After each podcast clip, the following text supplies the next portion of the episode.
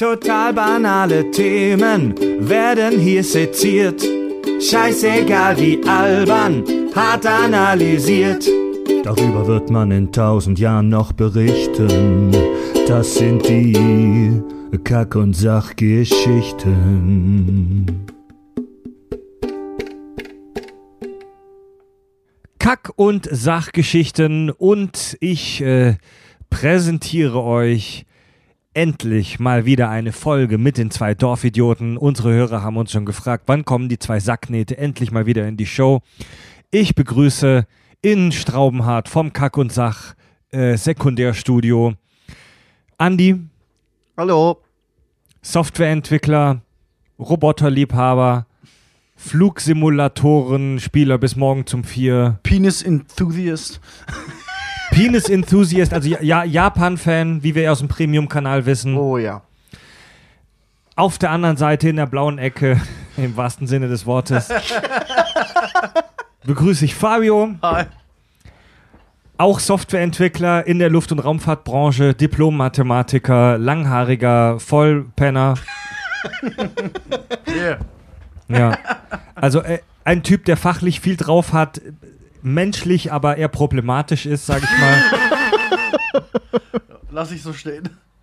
Und ähm, ja, schön, dass- schön, dass ihr mal wieder dabei seid, Leute. Schön, dass wir wieder dabei sein dürfen. Ja, die Sommerpause Kack und Schön, Sach. dass ihr wieder in meiner Bude rumsifft, ihr Wichser. Ich liebe es. Ich liebe es. Es gibt nichts Geileres, als in deiner Bude abzusiffen. Ja, Fabio, hat, Fabio wohnt mit seiner Freundin in Straubenhardt in Baden-Württemberg seit ein paar Monaten und hat ein eigenes kleines Zimmer für sich, so eine Man Cave. Mit eigenem Mit Klo. eigenem Scheißhaus. das muss ich dazu sagen. Das, Das klingt ist so ey, geil. Und eigenem Kühlschrank. Wir müssen uns nicht Ja, aus dem ey. Raum herausbewegen. Das klingt für die Hörer gerade super cool, als wäre das so ein Stylo-Zimmer. Ist es auch. Das Zimmer ist ugly as fuck. Das sieht aus, als hätte hier, das sieht aus, als hätte das eine, eine, eine 80-Jährige eingerichtet. es ist nicht Style, es ist Komfort. Prost. Es geht, es geht Aber um die Funktion. Wir haben ein eigenes Podcast-Zimmer. Prost. Es geht um die Funktion des Zimmers, ja. Also wir haben vor einiger Zeit eine Folge gemacht, die hieß Star Trek Völkerkunde. Und da haben wir über die Klingonen gesprochen, die Bo- gesprochen. Gesprochen? Da haben wir über die Klingonen schon gesprochen, ha? die Borg, die Ferengi, die Vulkanier. Und ähm, ich hatte damals ein bisschen Angst, dass das nicht zu nerdy ist, aber wir haben viele Hörerzuschriften bekommen, die gesagt haben, geiler Scheiß, ich will mehr darüber wissen. Ach ja, wirklich? Also sowohl von Trekkies, die gesagt haben, ich will, äh, ich fand das super geil, Ja, wie ihr da mal wie ihr da mal über die äh, Star Trek Völker gesprochen habt, äh, haben so, aber auch Zuschriften bekommen von Leuten, die gar nichts damit am Hut haben und die gesagt haben, yeah, finde ich gut, dass ihr das mal einordnet. Und mit diesem, mit dieser Prämisse gehen wir auch in die heutige Folge Star Trek Völkerkunde Teil 2. Wir wollen einerseits den Trekkies einen Service bieten, dass wir einfach mal in Deep über diese Rassen sprechen. Auch wenn nichts Neues für euch, liebe Hardcore-Tracker, dabei ist, ist es trotzdem mal schön, so ein bisschen darüber zu plauschen. Ähm, vielleicht haben wir doch den ein oder anderen neuen Fakt für euch. Und für alle, die jetzt nicht so into sind, äh, was das Star Trek-Universum angeht, ähm, wir präsentieren euch die wichtigsten Star Trek-Alien-Rassen. Und wir sprechen heute unter anderem über das ultra-fiese Dominion. Wir sprechen über die Cardassianer. Wir sprechen über die etwas wacken Bajoraner und über die spannenden Trill. Also wir sind heute tatsächlich relativ Deep Space Nine zentriert, also die dritte große Star Trek Serie Deep Space Nine. Das sind alles jetzt Rassen, die in Deep Space Nine eine große Rolle spielen. Ähm, tatsächlich eher tatsächlich so ein bisschen Zufall, dass es jetzt da so darauf ähm, gekommen ist. Aber ich frage euch zwei ähm, zwei Nasenbärte jetzt mal, über welche dieser wunderbaren vier Alien-Species wollt ihr denn zuerst sprechen? Ja, gut, lasst, lasst uns bei den weaksten anfangen und dann uns zu den äh, übelsten vorarbeiten. Also Bajoraner und Cardassianer müssen wir, finde ich, nacheinander besprechen. Ja, aber Cardassianer eher nachgelagert. Lass uns mit den Trills anfangen. Lass uns mit den Trill anfangen. ja, ja, ja, ja, Das ja. passt tatsächlich ganz gut, weil wir in der letzten Fol in der letzten Standard-Feed-Folge, wo wir mit, mi- über die Alien-Anatomie gesprochen haben, haben wir auch über Symbionten gesprochen. Die äh, Ehrlich, Trill, haben wir das? Ja, kurz haben wir über Symbionten gesprochen. Die Trill, die wir aus dem Star Trek-Universum kennen. Ähm, die Trill sind eine sehr menschenähnliche Spezies. Die, der erste Trill erschien in der Star Trek The Next Generation Folge Sonderbeo Be Botschafter Okuda oder so. Nee, nicht Okuda. welche, welche Serie? Äh, The Next Generation. Echt? Gab es eine einzige Ja, Folge. Schirm. Odan, der Sonderbotschafter Ja, Odan. ja, ich ja, glaube, zweite oder vierte Staffel war das. Was ging's bei der Folge? ähm, da gab es da, da, ähm, gab's diesen Be Botschafter Odan, der ein Trill war, und da wurde dieses Konzept auch vorgestellt, äh, worauf ich gleich zu sprechen komme. Also das geht mit der Vorstellung der Spezies äh, einher. Ähm, die Trill sind vom, vom Grundsatz her eigentlich eine relativ langweilige Rasse. Also die sind uns Menschen relativ ähnlich. Die sind humanoid, die haben so Punkte an der Seite, so, so, so Tattoo-artig, so Punkte von der Stirn bis runter bis zu den Füßen. Ähm, also das ist einfach so eine klassische Star Trek-Rasse, wo kein großes Geld für eine Maske ausgegeben wurde, sondern die wurden einfach nur ein bisschen gemake-upt. Und die sind eigentlich relativ langweilig, aber es gibt eine ausgewählte Minderheit bei dieser Rasse, die mit einem sogenannten Symbionten vereinigt wird. Also da gibt es so Viecher, so, so, so wurmartige, 20, 30 Zentimeter große braune Böbbel und die bekommen die in den Bauch reingesetzt. Und die gehen dann mit den Wirten eine symbiotische Beziehung ein. Wirt und Symbiont teilen sich Gedanken, Gefühle und Erinnerungen und werden dann praktisch so zu einer Person verschmolzen. Das ist das Besondere an dieser Spezies.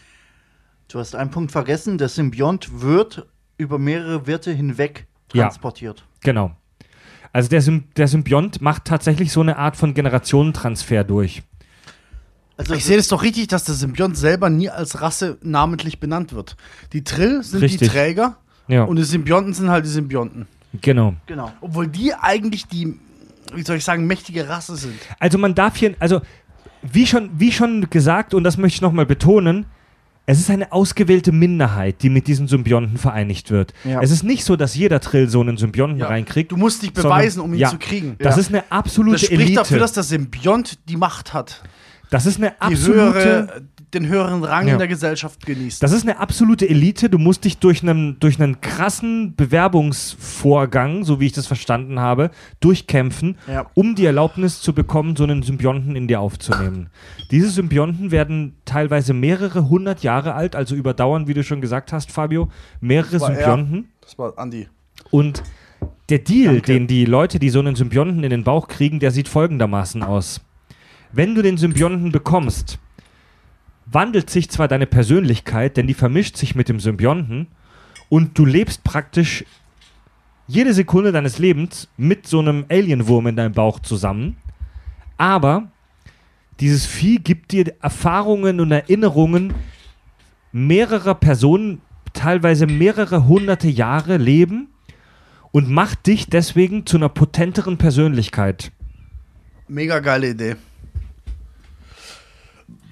Sehr geil, auf jeden Fall.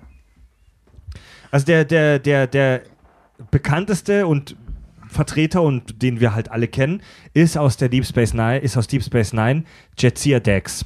Der Dex-Symbiont, den die in sich aufgenommen hat, gehört wohl zu den ältesten ähm, Symbionten, die es so gibt. Ähm, wisst ihr, in welchem Jahr der Dex-Symbiont kanonisch wohl geboren sein soll? Ah, also ich weiß, dass das Symbiont so 200, 300 Jahre... 2450. 2018. Was? Ja. Im, äh, Star, oh, im Star herzlichen Trek. Glückwunsch zum Ja, Geburtstag. ga- ganz Im- schön böse ver Laut, laut, laut Star Trek Wiki, ähm, Memory Alpha, ich glaube, die Info geht aus Star Trek Romane hin zurück, die ja eigentlich nicht so richtig kanonisch sind, aber irgendwie doch, ähm, wurde der Dex-Symbiont 2018 geboren. Also jetzt. ja, und wie wird so ein Jahr. Symbiont geboren? Das weiß man tatsächlich nicht so genau. Achso, also steht da man nichts weiß, in dem Wiki? also man weiß, man weiß, dass dieses, dass diese Symbionten auf dem Planeten Trill in solchen Zuchtbecken von ähm, so, sogenannten Guardians, so eine Art Kaste von den Trill, so ausgebildete Pfleger, dass die dort in den Höhlen von Mak unter der Aufsicht dieser Guardians gezüchtet und gepflegt werden. Woher diese Symbionten kommen und wie dieses Zusammenleben entstand, das weiß man tatsächlich nicht. Also ist es eine künstliche Lebensform, die Nee. herangezüchtet wurde? Das weiß man nicht. Okay. Also ob diese Symbionten sich im Laufe ihrer Evolution irgendwie mal an die Trill gebunden haben oder ob die Trill aktiv darauf hingearbeitet haben, dass diese Würmer mit ihnen verschmelzen oder andersrum, dass die, Ja, dass die ja. Symbionten selber das gemacht haben. Ja. Keine Ahnung, weiß man nicht. Ja, aber das, Das wäre mal ja ein interessanter Punkt noch. Wenn du es mal in die, in die Realität hochhebst, stellt sich ja wirklich die Frage, die Trill, die keinen Symbionten bekommen, äh, ist das verschwendetes Leben in denen ihrer Sicht?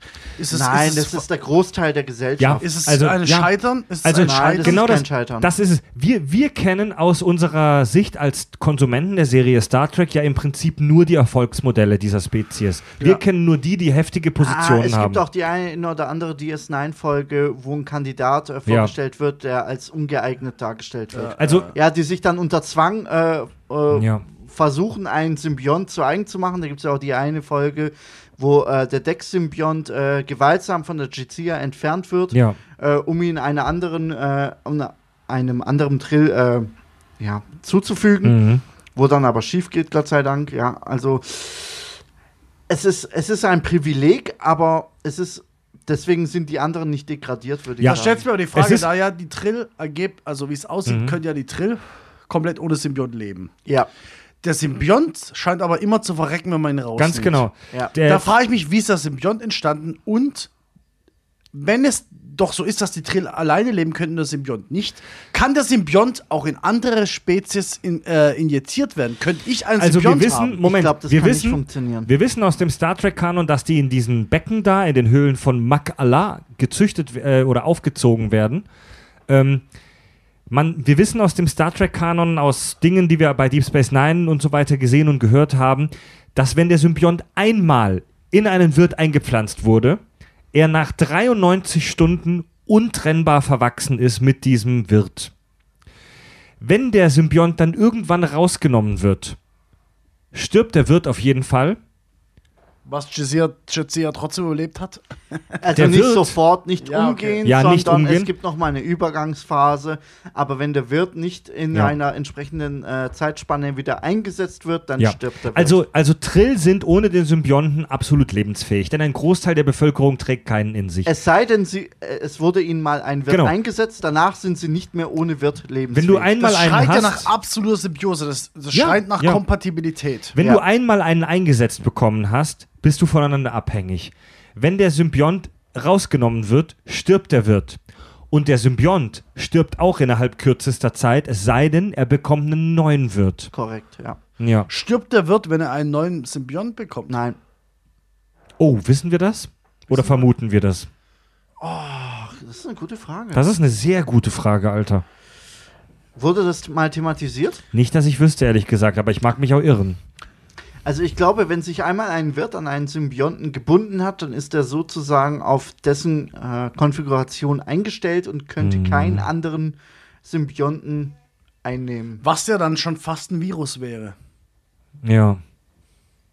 Gut, der, der Symbiont bringt ja auch einiges an Eigenschaften und Funktionalitäten mit. Das Ich könnte sag mir nicht, schon also ich sage, ich sage, also wenn ich Virus sage, m, ist es nicht negativ behaftet. Ich Nein, sage nein, nur, nein. Prost.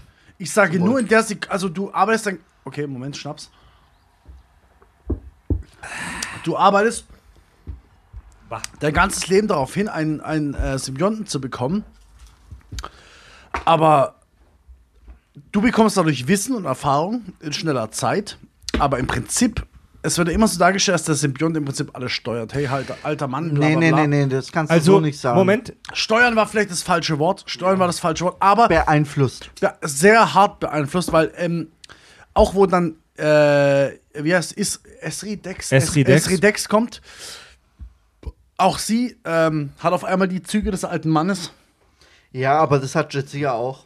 Ja, eben. Und deswegen, das schreit eher danach, Also, dass der Symbiont mehr Macht hat als da gibt es- trotzdem hat es nach den, nach den äh, Verlautbarungen äh, der DS9-Folgen, ist es tatsächlich so, dass du Jetsia oder Esri-Dex nicht mit, äh, nennt mir einen äh, Vor Curzon-Dex. Curzon-Dex, äh, vergleichen kannst. Ja, okay, das sie stimmt. Ja, okay. anders äh, Okay, sind okay. Von, vom Charakter her. Also der, der, der, der, der Dex-Symbiont zum Beispiel, der wohl so einer der heftigsten ist, den es gibt, der hatte eingeschlossen Esri Dex, die in der siebten Staffel Deep Space Nine auftaucht, also zu unserem jetzigen Standpunkt Star Trek, äh, den wir kennen, neun Wirte.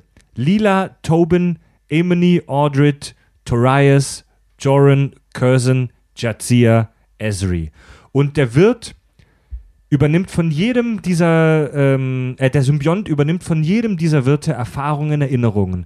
Also wenn du diesen Dex-Symbionten in dir aufnimmst, wenn ich dir jetzt Fabio, diesen Symbionten einpflanze, dann bist du nicht mehr Fabio Dingsbums, dein Nachname wird ja geheim gehalten hier von uns, sondern dann bist du Fabio Dex. Denn der Dex, der Symbiontenname wird als ersetzt deinen Nachnamen und dann trägst du Erinnerungen all dieser vorherigen Wirte in dir und deine Persönlichkeit verschmilzt mit der der alten Wirte. Selbstverständlich, das muss es ja sein. Da weil kriegen wir übrigens- Deine eigene Persönlichkeit wird Ja. ja, geprägt durch deine eigenen Das heißt- Erfahrungen, die du gesammelt Das heißt, es gibt keine Dex-Persönlichkeit. Auch der Symbiont, Ja, es ist immer ein Mix. ja, es ist immer ein Mix. Es gibt Ja. keine Dex-Persönlichkeit. hast. Deswegen ist auch jede, jede Symbiose vom Charakter her komplett anders zu den vorherigen. Da gibt es doch eine Folge, wo sie die alten, ähm, die alten Dex-Wirte ähm, simulieren. Damit, damit, ähm, greife Ja. ich gerade was voraus, ja. Äh, nee, das können wir tatsächlich. Es gibt tatsächlich so verschiedene Rituale, die da in der Laufe der Serie gemacht wurden. Und zwar gab es das, ähm, oh, jetzt suche ich gerade das hier, wie das nochmal war, in welcher Folge das war. Wo Benjamin, Ja, und zwar Ja. ist das Ritual, ist das das Ritual der Siantara. Da die, die, die äh, Dex-Symbionten haben, äh, die Symbionten allgemein, haben wohl schwache telepathische Fähigkeiten, die aber für ein bestimmtes Ritual ausreichen, wo die, Erinner wo die Persönlichkeiten deiner ehemaligen Wirte auf irgendwelche Personen in deinem Umfeld projiziert werden. Da gibt es eine Folge bei Deep Space Nine, wo Jetsia sich dazu entschließt, dieses Ritual zu machen. Und dann werden ihre Freunde, ihre Umgebenden plötzlich zu diesen ehemaligen Wirten. ja, ja, ja, ja, ja. Ja, finde ich ein bisschen Hanebüchen, aber ist, war eine ist nette da auch Folge. äh, Odo von betroffen? Ja, Odo Odo war die Reinkarnation von Curzon, Ah, über den wir gleich noch Ja, sprechen man, können. man wollte halt einfach. oh, können wir auch äh, Formwandler in die Folge noch aufnehmen? Nee, das die kommt ko- noch, das Domin- kommt noch. Dominion, hallo. Dominion, Dominion. Nein, das da- kommt hallo, beim Dominion. Die Chefs ja. des Dominion. Ja, ja, ist Ordnung. Nee, das kommt noch. Da, da können wir schon mal teasen auf das Ende der Folge. Das Dominion wird sau spannend, Alter. Okay, was fehlt noch? Ähm, lass mal kurz schauen, was ich hier noch habe. Äh, Was die Trill ausmacht, ist, dass die meistens echt sexy sind, oder? die, die wir bisher kannten, ja, Ja. tatsächlich. Ja, Ja, Ja, auch die Männer, mit- auch die Frauen. Das die sind alle echt mit mega gut aussehend. äh, Oder mit äh, Borgs, die aus den Kollektiven rausgenommen Es scheint so zu sein, dass du nicht nur Fähigkeit haben musst, du musst auch echt sexy sein. Nein, das ist, verfickten Wirt zu einfach kriegen. ein Quotengedönse. Jetsia war so eines Darüber reden wir nicht. Wir reden über den Kanon. Wir reden über das, was passiert außerdem ist. war Esri shit. Was? Nö, Ja. ich fand, also ich fand Jetsia wie auch Esri beide ziemlich hot. Also, wenn dann. Nein, Es- Es- Esri ist die süße. Also, Jetsia ist die Hotte, Esri Esri ist die erinnert süße. mich zu sehr an äh, aus der Voyager. Na, nennt mir die. die Ah, die, die nur acht Cass. Jahre lebt. Cass. Ja, Cass. Cass. Ja. Esri erinnert mich zu sehr Neun an Cass. Jahre. Und da, deswegen ha- habe ich da schon von, von Natur aus eine Nur weil sie kurze Nee, Haare aber hat? trotzdem, Nein! objektiv Aber das betrachtet, ist das gemeinsame Merkmal. Aber, aber das ist nicht der ausschlaggebende also, Punkt. Das ist als, mir als, einfach unsympathisch. Andi, nicht, dass ich kurzhaarige Weiber scheiße finde. aber Esri war die Süße und Jetsia war die Geile. So ist es einfach. Ach so, also findest du Cass auch süß? ja. Also Cass war definitiv. Cass ist shit. Moment, wir Rein alle. vom Aussehen. Warte, wir Von alle. ihrem Verhalten, von ihrer Wir Art. alle, das ja. wir alle hassen Cass, weil sie ein super langweiliger, farbloser und nutzloser Fand ich Charakter nicht, war. fand ich überhaupt aber, nicht. aber, Cass, Cass Cass, ist- aber, Nein. aber Cass war nicht unattraktiv, Mann. Nein, nein, Moment mal, Moment mal. Wir reden ja jetzt nicht von der Attraktivität. Ach so. Wir, wir reden davon von, vom Charakter. Ja, von Cass war also langweilig. Ich, Cass war zwar, also im Gegensatz zu den meisten Star Trek-Spezies, wirklich langweilig, aber es gab einen geilen Denkanstoß. Du lebst nur acht oder neun Jahre. Ja. Das war geil. Ich, Ja. ich fand den Denkanstoß geil und ich fand geil, was sie draus gemacht haben. Gerade mit diesen paar Zeitreisenfolgen. Also, Ja. also Cass hat absolut ihre Berechtigung in dem Universum. Ja. Auch wenn du jetzt nur noch Ja sagst, dann mich meine Fresse halt. Ähm, Sie ist trotzdem shit. in dieser, die, die, die Trill tauchen das allererste Mal in dieser TNG-Episode auf, wo ähm, ein Botschafter Odan auftaucht. Da sahen die Trill noch anders aus. Da hatten die nicht diese Punkte, sondern so eine komische Platte auf der Stirn. Und da, da war es so, dass sich Dr. Crusher in diesen Trill verliebt. Also die gehen eine Beziehung ein. Und dann, ich weiß nicht mehr warum, aber der stirbt. Und sein Symbiont wird in einen neuen Wirt eingepflanzt. Und dieser neue Wirt war eine Frau. Also das geht über geschlechterübergreifend. Und dieser neue Wirt, dieser neue, dieses neue Wesen, was entstanden ist, versucht die Beziehung mit äh, äh, Beverly Crusher dann weiter aufrechtzuerhalten. Aber äh, Dr. Crusher kommt nicht damit klar, dass es plötzlich eine neue Person ist, auch wenn es die gleiche Persönlichkeit oder eine ähnliche ist. Und trennt sich dann von ihr. Ich habe ich hab eine ganz dunkle Erinnerung daran, aber, ich, aber keine echte, wenn ich ehrlich bin. Wahrscheinlich versuche ich sie mir gerade einzureden. Das war auch noch Das war halt eine durchschnittliche Ja. Folge, muss man ganz ehrlich sagen. Es gibt auch. Hast es, du eine Erinnerung daran? ja. Ich nicht. Ähm, es gibt auch einige Widersprüche zwischen den Trill, wie sie damals dargestellt wurden und so, wie sie heute dargestellt wurden. Dazu später noch ein bisschen mehr. Ähm, der prägendste Wirt des Dex-Symbionten war höchstwahrscheinlich Curzon. ja Weil es der Vorangehende war. Das ne? war der vorangehende und Ja. der war auch der, das war auch der wirklich bedeutendste, Ja, um es mal wirklich so zu Wie sagen. lange waren sie? Wie, wie lange gab es den Cursen? 90 Jahre oder was? Fast, der, der wurde fast 100 Jahre alt. Das war ein, ein Humanoid, ein äh, ein- äh, Quatsch. Natürlich ein, war ein es ein Trill Trill. halt. Quatsch, natürlich war es ein Trill. Ein Oh, Fred. ähm, und Spring aus dem Fenster. der war, Curzon Dex, war ähm, einer der bedeutendsten Diplomaten äh, in der Geschichte der Föderation. Obwohl er trotzdem Draufgänger war. weil, weil er, das war halt so ein Er war halt, war halt so, ein, Ja. so ein Macho, so ein Womanizer, Ja, ne? das war so ein Womanizer, so ein Lebemann. Und er war einer der bedeutendsten Diplomaten und Kenner der klingonischen Kultur. Er war praktisch das Individuum, ähm, das die, die Klingonen und die Föderation so, naja, in eine Allianz geführt hat, sage ich mal, oder zu, aus dem Krieg rausgeführt hat. Also das war wohl ein ultra heftiger Typ. Das war wohl wirklich eine, eine ganz große politische Persönlichkeit. Also das war jemand, den man in Museen ähm, be, Ja, da thematisiert. gibt es ja auch diese geile Folge mit den Klingonen, wo sie den Blutschwurreis äh, Ja. ähm, vereinbaren, wo der Cursor Ja. und dann Jetsia hergeht und diesen Schwur leistet. Ja, und das spielt bei Deep Space Nine ganz oft eine Rolle. Ähm, Jetsia, die ja diesen Symbionten in sich hat, ist deswegen, weil der vorherige Wirt Curzon war, eine große Kennerin der klingonischen Kultur. Also die lebt, die atmet das.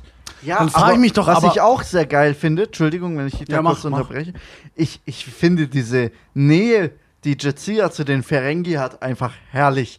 Dass sie da mit denen zusammen Togo spielt, ja, und da immer auf Konfrontation geht, das ist einfach Ja, das immer, stimmt, das immer wieder geil. Aber das ist ja etwas, das Jetsia dem Dex-Symbionten Aber hinzugefügt ein, ein hat. Moment, was du gerade gesagt hast, da, da verstehe ich gerade was nicht. Du hast gesagt, dass Curzon Dex einer der Diplomaten war, der den Frieden zwischen Ja. den Klingonen und den Menschen Ich glaube, ich meine, er hat die Kitomer-Verträge ausgehandelt. Okay, Wirklich? Ja. war, erstens, wann war das? Du sagst, er ist 100x geworden. Mhm. Zweitens, war, wenn das so ist, war, dann warum sehe ich nicht bei Discovery? Discovery hat den, Ja, also, oh, also Andy hat es noch nicht gesehen, aber Discovery spielt ja noch früher. ohne das Ende jetzt vorwegzunehmen, aber wir hat Discovery zeigt den Klingonenkrieg. Aber ja, aber Discovery spielt noch und er endet ihn auch zur so. Zeit, zur Zeit von Dis es gab ja mehrere Klingonenkriege. Zur Zeit von Discovery Also hat. Curzon noch nicht gelebt. Also gut. Also Curzon Na, na, ach so, ja, Cursor. Ja. Hab ihn scheiße der. Symbiont, okay. Also erstmal Schnaps. Prost. Zum Wohl. Oh, jetzt wird's langsam wird's echt übel, Jetzt wird's Freunde. brutal, ja. Und, und bei Deep Space Nine spielt das immer wieder eine Rolle, dass Jetsia äußerlich ja so eine junge, hübsche Frau ist, aber ihre Persönlichkeit relativ alt wirkt. Wenn, wenn, wenn Benjamin Sisko, der Commander Deep Space Nines, mit ihr spricht, nennt er sie ja auch immer alter Mann, weil äh, Sisko ja eine Beziehung vorher zu Curzon hatte. Der kannte den, das war ein Bekannter von ihm. Ja. Und ähm, das ist so diese Vermischung der Persönlichkeiten, dass sie einerseits Jetsia ist, aber andererseits auch diese Wirte, die vorher da drin waren. Ja? Was willst du jetzt damit sagen? Einfach nur um diese Vermischung der Persönlichkeit. Ich wollte vorhin schon sagen, ich glaube, dass ähm, wer ist der Wirt vor Jetsia nochmal? Cursor. Curzon. Ich glaube, dass Curzon nur so alt und wichtig ist, weil er halt mit, äh, mit Benjamin Sisko interagieren muss. Weil es halt Ja. geil ist, dass es so ist. Es Es ist eine halt geile Idee. für- Es fürs ist eine mega geile Idee, für- dass Benjamin für die Sisko. Drehbücher. Ja, ja, wenn, ja. wenn du dir mal anguckst, zum Beispiel wieder auf, um auf die Klingonen-Folge zurückzukommen, die Klingonen tun sich erheblich schwerer, sich mit der- äh, Jetsia Dex äh, als Person anzufreunden, mit dem Deck-Symbionten als beispielsweise Benjamin Sisko. Ja, Ja. aber es ist, es ist geil gemacht, wie es sich Ja, trotzdem natürlich. den Respekt dann holt. Ja, natürlich, auf jeden Fall. Weil Jetsia heiratet ja dann auch im Laufe der Serie Deep Space Nine Worf, den einzigen, den einzigen Klingone in der Sternenflotte. Und ähm, das hängt halt auch stark zusammen, dass sie ein großer Kenner der klingonischen Welt, der Kultur, der klingonischen Sie Psyche lässt ist. jeden Scheiß über sich ergehen, um das zu machen. Ey, sie da kommt auch diese von dem Königreich, wie heißt er nochmal? Ähm, ähm, also der, der Vorgesetzte vom Worf, also sein, sein, der Leiter von dem Haus, der ihn übernommen hat, Mhm. Martok. dem, genau, dem seine Frau muss ja verifizieren, dass sie einheiraten darf. Und dann gibt es Ja. diese Riesenfolge mit Theater und Scheißdreck, wo sie alles über sich ergehen lässt. Hauptsache, dass sie, Hauptsache, sie kriegt Worf sein Cock. ja, sie, sie, sie, sie, sie, sie kann, sie, sie, sie ist eine Worf relativ. den, ey, was die mit sich machen lässt, Worf muss den geilsten Cock im ganzen Universe Ey, haben, Worf- neuen Universe haben. Alter. Worf ist auch einfach ein sexy Motherfucker, Mann. die- Cock, Aber hallo. Ja, Also Worf- wenn ich, also wenn ich für irgendwen im Star Trek Universum schwul werde, dann für Worf, Mann. Nein, auf keinen Fall. Für Jean-Luc. Eben. Ja, Jean-Luc ist leider asexuell.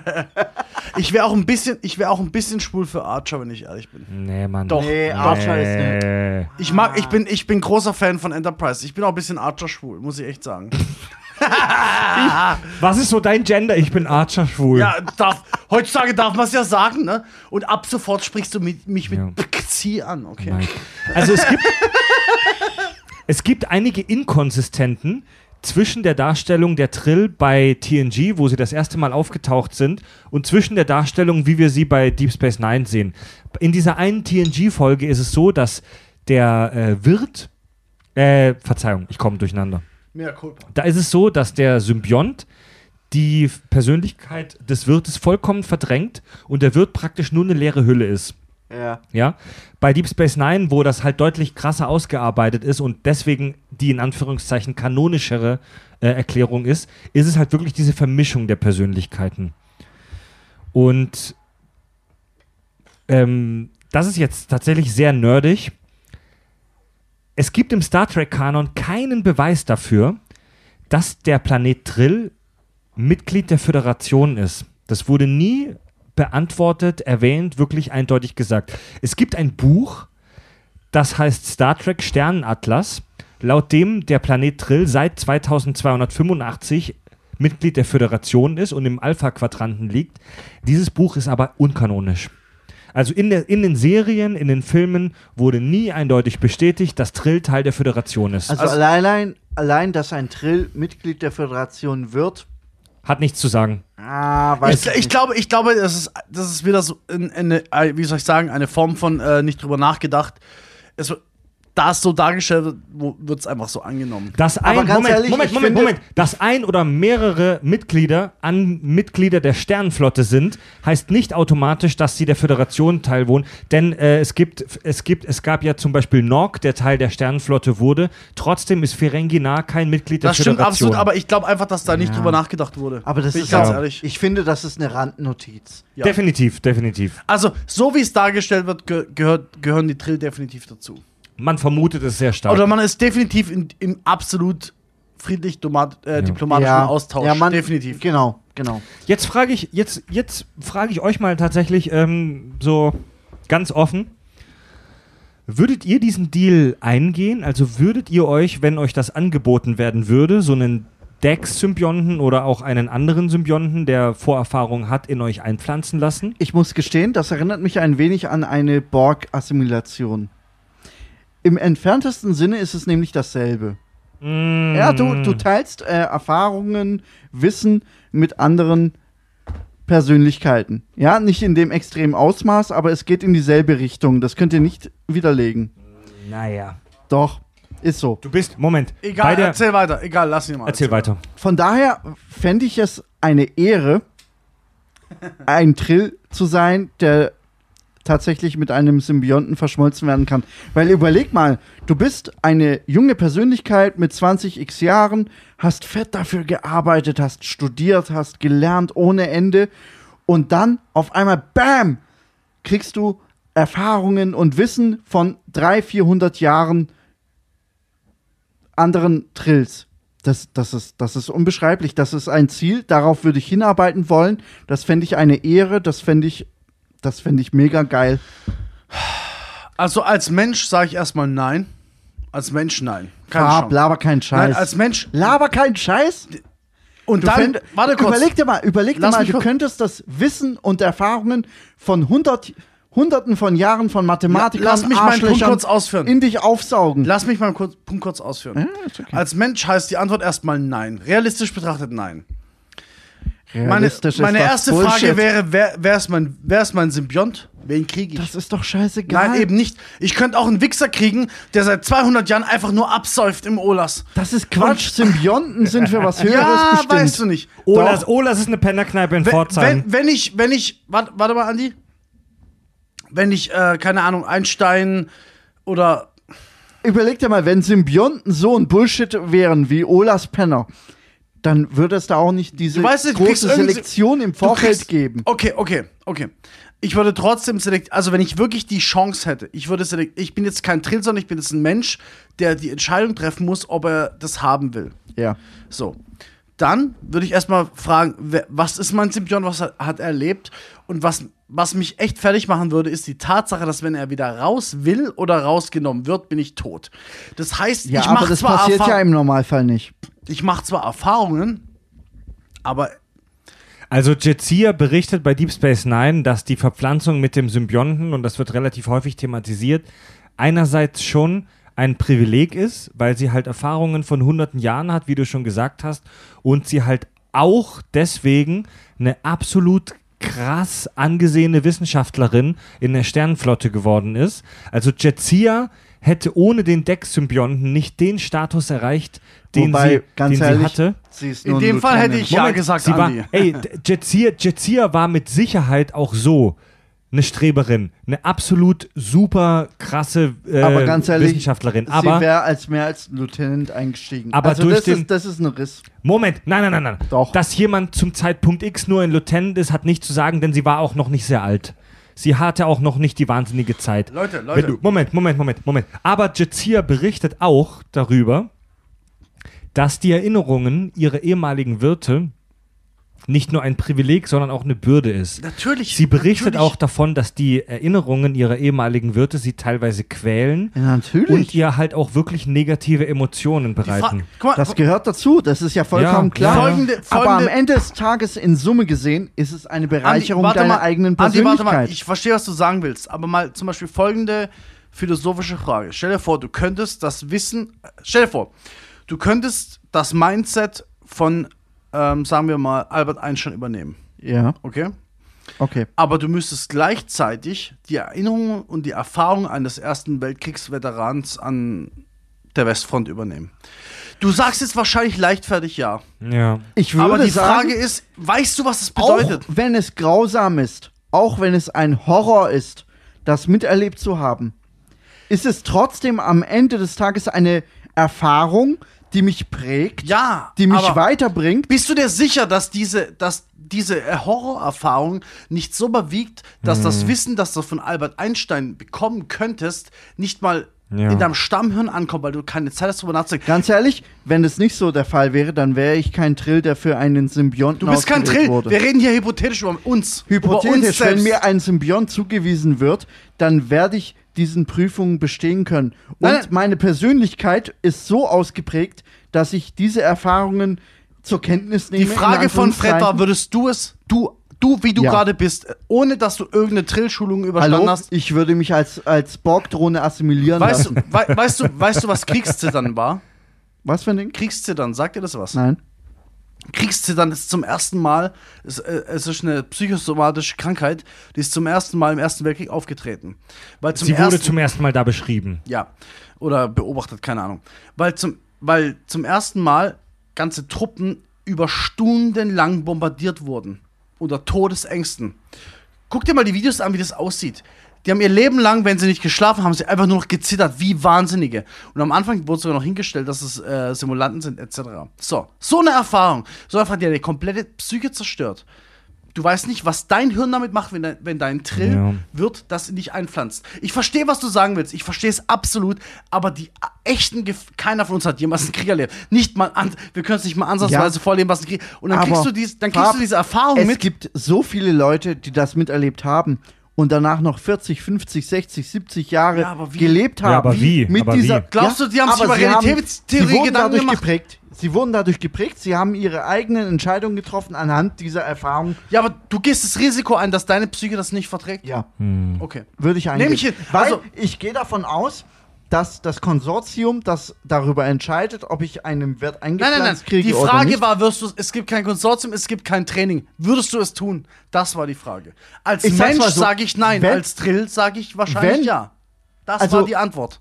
die, die Prämisse ist doch, dass es ein Konsortium gibt, die darüber das darüber entscheidet, ob mir ein Drill eingesetzt werden Nein, nein, kann nein, oder das nicht. war nicht Freds Frage. Jede, jeder Symbiont wird doch nur einer Spezies oder einem Ja. Wesen eingesetzt, das dafür Wenn qualifiziert du Drill bist. ist. Fretz, Ja. wa- warte mal kurz an, oh, um das kurz abzuschließen, Ganz ehrlich, weil das ich, langweilt ich, die Leute ich, bestimmt. ich wäre nicht qualifiziert. Ja, ihr dreht euch auch gerade im Kreis ein Nein, bisschen. also jetzt mal ganz ehrlich gesprochen, wenn jetzt ein Trill-Konsortium herkommt oder irgendein anderes äh, Trillwesen mich beurteilen müsste, um zu entscheiden, ob ich fähig wäre, einen Symbionten in mir zu tragen oder nicht, würde es Nein sagen. Ja, das würde es zu uns allen sagen. ja, wir sind alle viel zu normal dafür. Wir sind Assos. So. Aber angenommen, dieses Konsortium würde entscheiden, ich bin dazu in der Lage, ich wäre psychisch und physisch in der Lage, diesen Symbionten weiterzubringen. ja. Und ja, dann mache ich es auch. ja, Das war, aber Genau, das war nicht das die ist der Frage von Punkt. Fred. Frage von Fred war, du als du. Ich der du würde mich dafür bewerben. Okay, gut. Mach weiter, Fred. Schnell. Ey, das ist eine super. Ich will, ich, will, ich will die Trill als Spezies jetzt auch tatsächlich äh, langsam beenden, aber Müssen das auch ist eine, jetzt echt mal. das Aber ist es eine, war, das war eine gute Diskussion ja, gerade. das ist super schwierig, Mann. Das ist auch eine Frage, die du nicht so aus dem Bauch Ich, beantworten ich muss aber auch kannst. ganz ehrlich sagen, die Entscheidung fällt mir wesentlich leichter als die Fragen mit der Borg-Assimilation. Ich glaube, ich glaube, ich glaube, also ich glaube, leichtfertig sagt jeder ja, aber wenn du mal genau darüber nachdenkst, dass deine Persönlichkeit vermischt wird und dass du danach nicht mehr derselbe bist und dass du vielleicht auch mit negativen Erfahrungen deiner Wirte konfrontiert Selbstverständlich, wirst. aber das gehört dazu. Jetzt Darf ich ein überleg kurzes- dir mal. Fred. Darf ich ein kurzes Abschlusswort nein, sagen? Nein, überleg dir mal, Fred, kurz.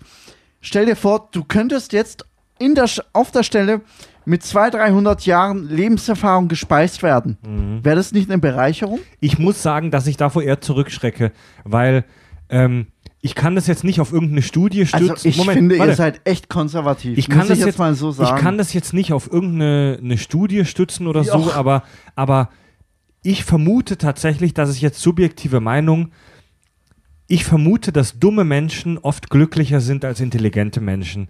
Willst du mich jetzt gerade beleidigen? Nein, aber wisst ihr, worauf ich hinaus will? Wenn du so viele ambivalente Erfahrungen in dich aufnimmst, ich glaube, das kann dich auch sehr belasten, Alter. Wenn du, so wie Fab gerade gesagt hat, hast, plötzlich Erinnerungen an den Ersten oder Zweiten Weltkrieg oder an andere traumatische Erfahrungen in dir aufnimmst.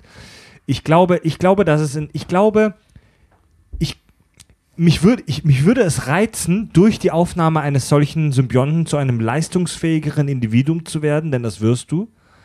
Aber ich hätte auch wirklich Angst davor,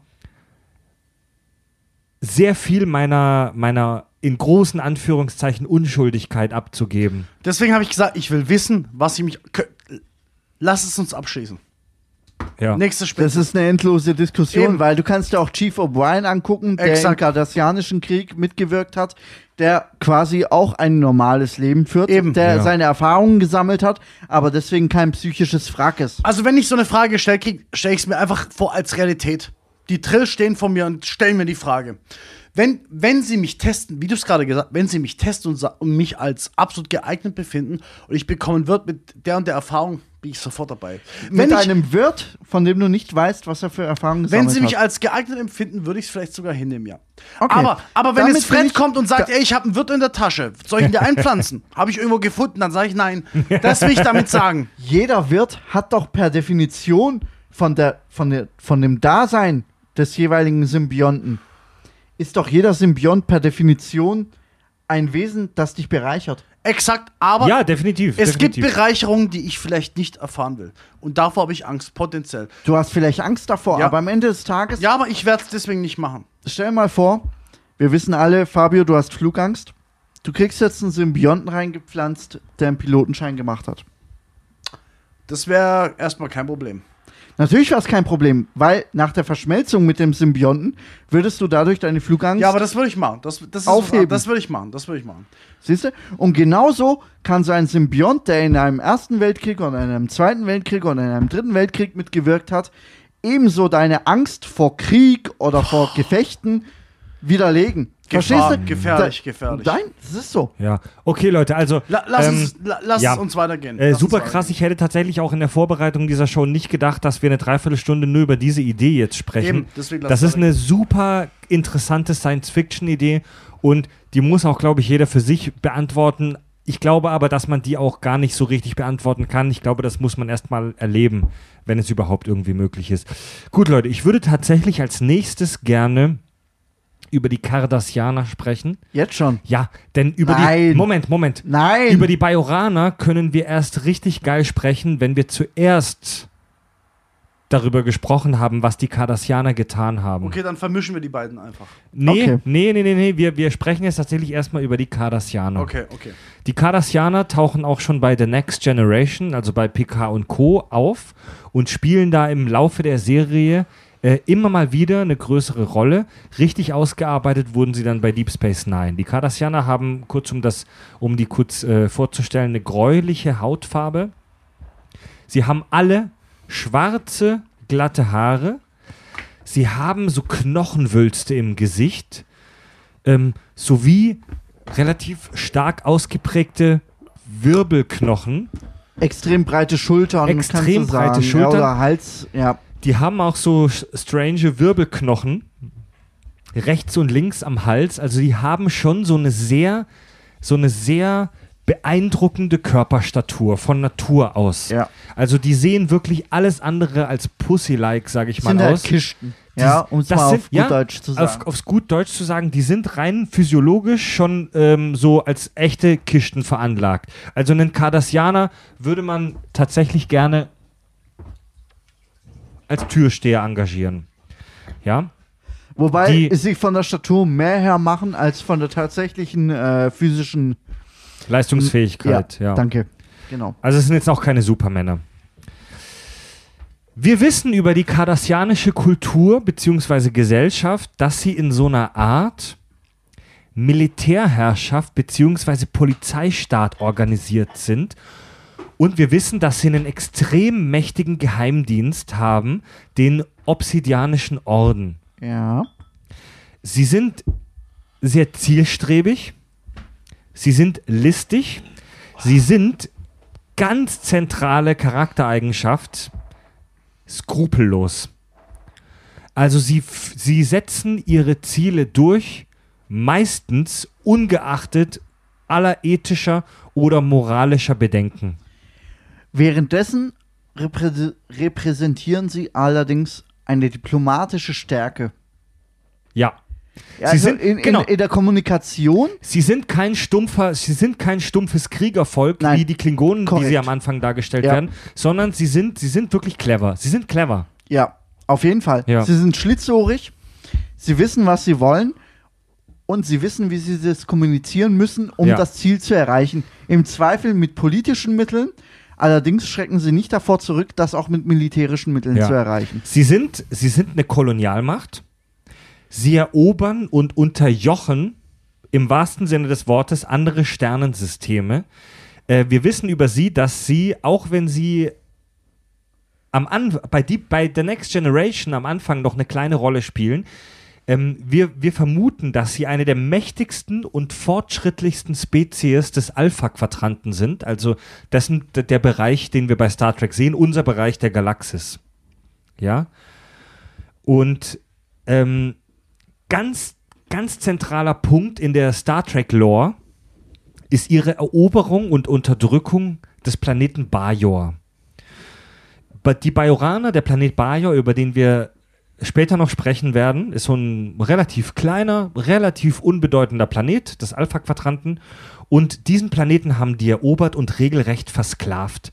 Sie haben, Mil sie haben Millionen von Bajoraner in Arbeitslager und auch in regelrechten Vernichtungslagern exekutiert und für sich arbeiten lassen.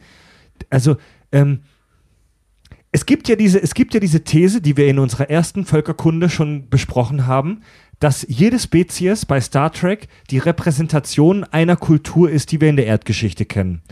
Und die Bajoraner können gesehen werden als Nazis. Es gibt aber auch relativ viele Fans, die die Cardassianer als äh, Russen, als die Sowjetunion sehen. Du hast gerade Bajoraner als Nazis Äh, bezeichnet. Cardassianer. Ka Verzeihung. Es gibt auch viele Fans, die die Cardassianer als Sowjetunion interpretieren. Okay, also Cardassianer als Nazi oder als Sowjetunion? Genau.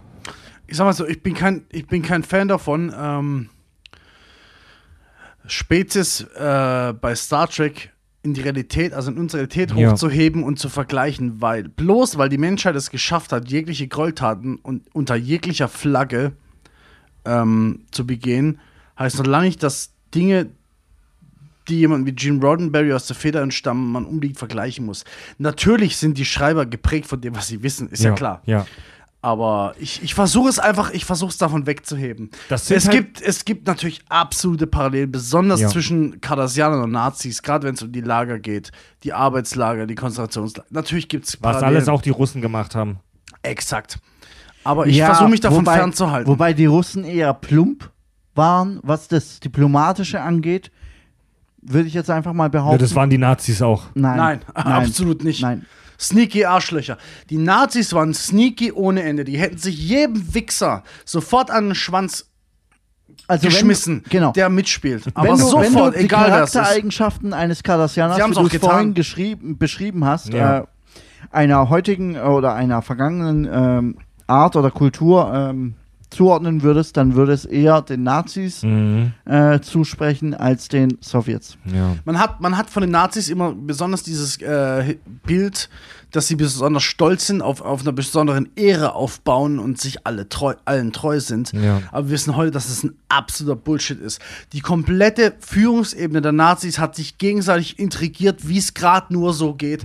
Also GZSZ ist ein Scheißdreck dagegen. Mhm. Ja. Das wissen wir heute. Nach außen haben sie natürlich ein unfassbar geiles Bild, sage ich mal, ähm, produziert. Als wären sie eine Einheit, die sozusagen gegen das Böse der Welt, gegen das Finanzjudentum und sonst was steht. Und dieses Bild widerspiegeln schon ein bisschen die Cardassianer, definitiv. Also sie, sie, sie fabrizieren das Bild auch. Ja. Aber ich, ich mag es nicht so gern damit zu vergleichen, weil die Das stimmt. Nazis und die Kommunisten, das ist zu real. Und ähm, Cardassianer sind für mich immer noch Aliens, die eine gewisse kranke Art an sich haben, aber ich, ich, ich, will, die, ich will sie ungelöst von, von irdischen ähm, Exempeln. Also ich finde, betrachten. ich finde es interessant, die Star Trek-Völker mit Dingen zu vergleichen, die wir im echten Leben kennen, aber wie du schon gesagt hast, Fab, das sind halt solche Tropes, solche, solche Archetypen der Erzählung, die natürlich auch auf dem basieren, was wir aus der Weltgeschichte Klar. kennen. Wir sind, du, du, du bist Mensch, du vergleichst mit dem, was du kennst. Ja. Und auch die, die das sich ausgedacht haben, kennen die Welt Weltgeschichte und versuchen sich halt irgendwas Böses auszudenken. Und was macht der Ami, der sich was Böses ausdenken will, äh, denkt sich der Nazi aus. So, so ist es halt. Ja. Und deswegen sind, sind die auch nah dran. Aber ich sag's jetzt mal ganz blöd, ich mag die Cardassianer trotzdem. Sie, sie haben einen eigenen Charme. Aber auch, Die- auch das, muss man sagen, hatten auch die Nazis. Haben sie ja bis heute ihren eigenen Charme, den viele, bee viele beeindrucken, was sie so gefährlich macht, was die, was die Ideologie so gefährlich macht. Was wiederum die Cardassianer auch gefährlich macht, wenn man sie in dem Bild in Mhm. Was dem meinst, Licht du, was meinst du genau mit einem Charme, den die Nazis hatten? Die Nazis haben einen absoluten Charme bis heute. Der der, Charme- Zweite Weltkrieg, der zweite, also wenn, wenn guck dir doch einfach mal eine Zweite Weltkriegsdoku an und schau dir an, wie die Nazis agiert haben. Schau dir an, wie alles passiert ist. Und es hat einen gewissen Charme von, es hat eine gewisse Ästhetik, die Uniform, was sie gemacht haben, was sie gesagt haben, was im Hintergrund abgelaufen ist und was sie wirklich gemacht haben, ist der letzte Müll. Aber wenn, wenn, du, wenn, wenn du mal wirklich die reine Proga Propaganda nimmst, also das, was du wahrscheinlich als Idiot, der damals irgendwo gelebt hat, den nichts interessiert, aber Was- was mitgekriegt hast, das hat einen gewissen Charme. Was du beschreibst, ist Intelligenz. Sie sind schlau vorgegangen. Sie, haben, sie haben das klug gemacht. Sie haben sich nicht in die Sache reingestürzt, sondern sie haben eine Philosophie errichtet. Sie haben, sie haben das Ganze ganz schlau Ja. aufgebaut. Sie haben das propagandi propagandistisch ins Übelste ausgenutzt. Und das verkörpern eben auch die Also Cardassianer. die, die Nazis haben sich ja nach außen eben so als ehrenvolles Volk mit so einer Eben, ehrenvollen eben. Mission Und präsentiert. Sie hatten, sie hatten den Vorteil, dass es keine sozialen Medien und Shit gibt. Wenn die was gesagt haben im Kino, dann wurde es als bare Münze ja, angenommen. das waren Ja. halt damals die sozialen Medien. Ja. und da, das Höchste, was passieren konnte, ist, dass jemand, den du kennst, von der Front zurückkommt und der sagt, war nicht ganz so. Und dann denkst du dir trotzdem, ja, aber im Also Kino die- wurde es so Die gesagt. Kada, die, wie schon gesagt, die Kardassianer sind kein so wahnsinnig stumpfes Wikinger-Kriegervolk, wie die Klingonen am Anfang noch gezeichnet werden, sondern die, die sollen wohl im, in der Star Trek-Lore einmal vor vielen Hunderten, vielleicht sogar Tausenden Jahren friedlich gewesen sein, sogar spirituell. Sie sind Kunstliebhaber, wie wir bei Deep Space Nine oft mitkriegen. Sie, also sie haben eine reiche Kultur. Das ist kein stumpfer Abfuckstaat, sondern die haben Kunst, die haben Musik. Es gibt da wirklich Intellektuelle in dieser Gesellschaft. Ähm, die sollen wohl dann aufgrund von Ressourcenknappheit zu einem bestimmten Zeitpunkt ihrer Geschichte zu einer Militärherrschaft aufgestiegen sein. Und ganz wesentlich für die Cardassianer, wie wir sie in Deep Space Nine äh, gezeichnet sehen, ist diese Geschichte mit den Geheimdiensten. Die werden, die Cardassianer haben den Obsidianischen Orden, ein unfassbar potenter Geheimdienst, der Bisschen wirklich Stasi, ne? ja, der also ein Geheimdienst, Gestapo. ein Geheimdienst, der buchstäblich beides. alles wegficken kann. Ähm, und so eine Art Polizeistaat, Überwachung, Nationalstolz, du musst aufpassen, was du sagst. Du, wenn du was Falsches sagst, kann es sein, dass du verpfiffen wirst, Stasi.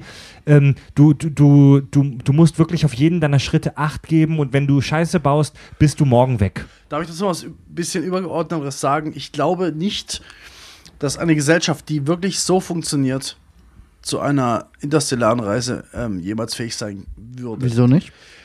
Weil die Tat, also du brauchst, also um Wissenschaft zu betreiben, um wirklich neue Ideen voranzutreiben, radikale neue Ideen, brauchst du Freiheit. Auch mehr Freiheit, auch mehr Freiheit, wie zum Beispiel in den USA möglich ist. Du brauchst absolute Freiheit. Und man könnte natürlich argumentieren, dass das alles entstanden ist, bevor Ja, sie so ja. radikalisiert wurden. Das ist natürlich möglich. Also man siehe Hisbollah, man siehe ISIS, was weiß ich was, die die Waffen des Westens, die den Fortschritt benutzen, aber selber komplett zurückgeblieben sind. Ist, ist alles möglich. Aber ich sag mal, aber weißt du, um wirklich interstellare Rei also jetzt mal aus dem, jetzt gehen wir mal aus, kurz aus dem äh, Star Trek-Universum raus in die Realität. Um wirklich so weit zu kommen, um das koordinieren zu können. Du musst so. Wobei, ich, ich glaube nicht, dass sagen, so eine Gesellschaft ich, ich finde, kann. dass, es, dass man da unterscheiden muss zwischen einer wissenschaftlichen Freiheit, das heißt, du darfst krude Theorien erforschen und Krude Theorie. Die gibt's in so einer Gesellschaft nicht. Der, Ist doch, nein, wir reden von Ja, einer ja, ja, ja. wissenschaftlichen Freiheit und einer, ich sag mal, sozialen Freiheit, ja, oder einer demokratischen das darfst du Freiheit. nicht unterscheiden. Das darfst du niemals doch, unterscheiden. das ne, doch, das muss man unterscheiden. Nein, weil du ich finde, wenn du ein skrupelloser, skrupelloser Wissenschaftler bist, der vollgepumpt wird mit finanziellen Mitteln, mit allem, was du brauchst, dann kannst du genau dieselben wissenschaftlichen Fortschritte erreichen, im Zweifel sogar mehr als mit einer demokratisch anerkannten Forschung. Ja. Albert Einstein wurde im, im Dritten Reich als Lügner und als Jude mit, irrer, mit komplett kranken Theorien dargestellt, obwohl er eigentlich die Überformel in der Hand hatte. Ja, das, ja. Kann, das ist absolut, das stimmt nicht. Tut mir leid, Andi, das stimmt absolut nicht. Du Aber kannst bloß- deine Wissenschaft so lange betreiben. weil er die falsche Einstellung hatte zum Nationalsozialismus. Ja, ja, aber trotzdem Jetzt haben's- mal angenommen, Albert Einstein wäre der pure Deutsche gewesen. Ja, er war Jude, schon keine Chance. ja, ja, aber jetzt mal angenommen, Albert Einstein wäre der pure Deutsche gewesen. Kein Jude, kein nichts. Er hätte komplett arisches Blut in sich gehabt. Ja, um jetzt mal das Jargon Dann hätten Deutschen- sie es hingenommen. Ja, ja eben. aber das Und widerspricht doch sie dem, was du hätten gerade gesagt Kohle hast. reingepumpt. Sie hätten ihn mit allem Ja. versorgt, was er gebraucht hätte, um so viel zu erreichen, Das, wie er aber das meine ich doch gerade, das widerspricht dem, was du gerade gesagt hast. Wenn die Forschung, egal welcher Punkt der Forschung, ähm, dem führende, der führenden Ideo- Ideologie widerspricht, wird ein Riegel davor geschoben. Egal wie viel, ob es jetzt daran liegt, dass du Jude bist, ob es daran liegt, dass dein Forschungsergebnis nicht der Ideologie der Ja, da gebe ich dir recht, aber es hätte deswegen auch andere Persönlichkeiten als Albert Einstein gegeben, die dahinter gekommen wären. Oder willst du damit sagen, dass Albert Einstein so ein nein, Individuum, nein, nein, nein, will ich nicht sagen, aber Na also. nein, aber ich, ich widerlege das, was du gerade gesagt Albert hast. Einstein hätte in diesem Konstrukt wäre gescheitert. Bin ich bei dir. Aber Er ist gescheitert Max Mustermann, in dem Konstrukt. ja, der Wissenschaftler, der Elite-Uni abgeschlossen hat und so weiter, wäre mit den entsprechenden Mitteln dahinter gekommen. Ja, aber Andi, Vorsicht, ich, ich, ich widerspreche dir gra- ich widerspreche nur dem, was du gerade gesagt hast. Also, dass, dass sozusagen eine totalitäre Gesellschaft ähm, nicht einer wissenschaftlich, einem wissenschaftlichen Fortschritt widerspricht. Sie tut es doch, weil wenn dein wissenschaftlicher Fortschritt irgendwas, irgendwas widerspricht, was du nicht hören willst, wird es unterdrückt. Siehe heute USA Global Warming. Wir haben Aber tausend Leute, Beispiele. also Aber ich hey, bin- ich bin- Vorsicht, überleg Leute, doch Vorsicht. mal. Überleg doch mal. Trotzdem, im Zweifel ist es verlangsamt. Bin ich bei dir. Aber du kannst den wissenschaftlichen Fortschritt, wenn es entsprechend finanziert wird, auch wenn es durch eine ab absolutistische, diktatorische äh, Macht erfolgt, kannst du die unterstützen Ja, und nicht verhindern. also ich Überleg bin- doch mal, warte, ja. warte, warte. Nordkorea. Ja. Absolut Ja, diktatorisch, alles wird unterdrückt, was andersdenkend ist. Trotzdem haben sie es geschafft, Nuklearsprengköpfe zu entwickeln. Auf eigene Faust. Also, ich bin zwischen. Also, ich will noch mal kurz eure Standpunkte zusammenfassen. Also, Fabio hat. Fabio vertritt gerade den Standpunkt, dass Forschung absolute Freiheit auch auf politischer Ebene braucht. Und Andy argumentiert gerade damit, dass auch in einem unterdrückerischen Regime Forschung zu Ergebnissen kommen kann. Ja, äh, Moment, Moment, Moment, Moment, Moment. Moment. Ich bin gerade absolut hin und her gerissen zwischen euch beiden, weil einerseits, Du hast es falsch gesagt. einerseits will ich zwar Fab zustimmen, aber es ist halt auch so, dass die Nazis, so verdammungswürdig ihr ganzes Regime und der ganze Scheiß auch war, ähm, in vielen Technologien, wie zum Beispiel Raketentechnik, ähm, Du hast mich komplett falsch oder so zitiert. weiter. Moment, ja, kannst dich gleich rechtfertigen, dass, dass, die, dass das Nazi-Regime technologisch halt auch krasse Sprünge gemacht hat und dass die Nazis in einigen Punkten äh, den Alliierten technologisch voraus waren. Ich sag's nochmal. Also eigentlich hätte ich eigentlich, dass ihr das versteht. Ich sag's nochmal. Während des Zweiten Weltkrieges haben die Deutschen technologische Fortschritte gemacht, die waren unglaublich. Ja. Und die wären vielleicht sogar ohne den Zweiten Weltkrieg und vielleicht sogar ohne diese Krankheit des Naziregimes vielleicht nicht so möglich gewesen oder nicht so schnell entstanden. Das habe ich nicht gesagt. Ich habe gesagt, dass viele wissenschaftliche Fortschritte von Ideologien unterdrückt werden. Und, Ja. da, und dazu würde auch sowas wie die Cardassianer ähm, zählen. Die Erde ist rund, wirst du verbrannt von der Kirche. Aber das geht wieso solltest du als Macht, die versucht, deine Galaxie oder deinen Quadranten zu kolonialisieren, entsprechende Also- Forschung unterdrücken? Ja, wa warum, warum haben die Nazis, Moment. äh, warum haben die Nazis Albert Einstein Weil er? Jude war. Wir wissen, Warum wir haben wissen, unterdrückt? Sie hätten damit gewonnen. Aber sie hätten auch jemand anders hervorbringen können, der kein Jude war. Ja, und sie genau haben alles versucht. Ergebnisse. Sie haben all- sie haben es aber nicht geschafft.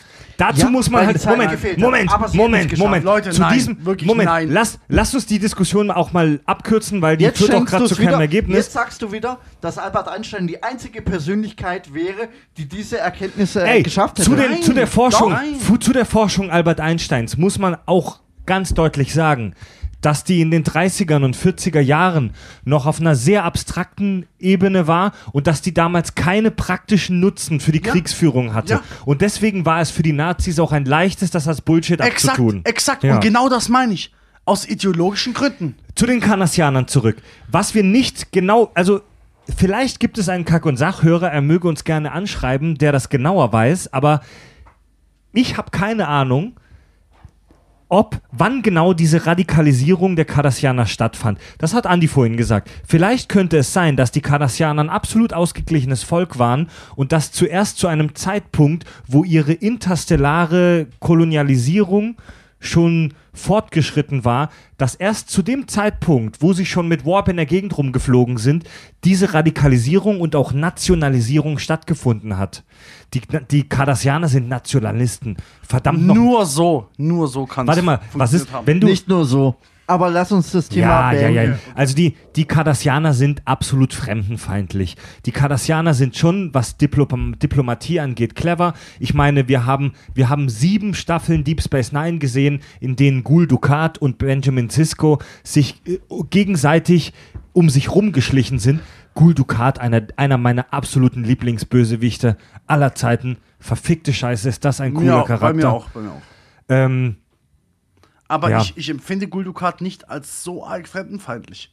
Es geht. Doch, doch, doch, doch. Es, es, es, es ändert sich im Laufe der Zeit ein bisschen. Er verkörpert schon die Cardassianische Also Philosophie. die Cardassianer und, Ja, ja. und besonders Gul Dukat, ich nehme die gar nicht so krass als Ideologen wahr, sondern eher als Opportunisten.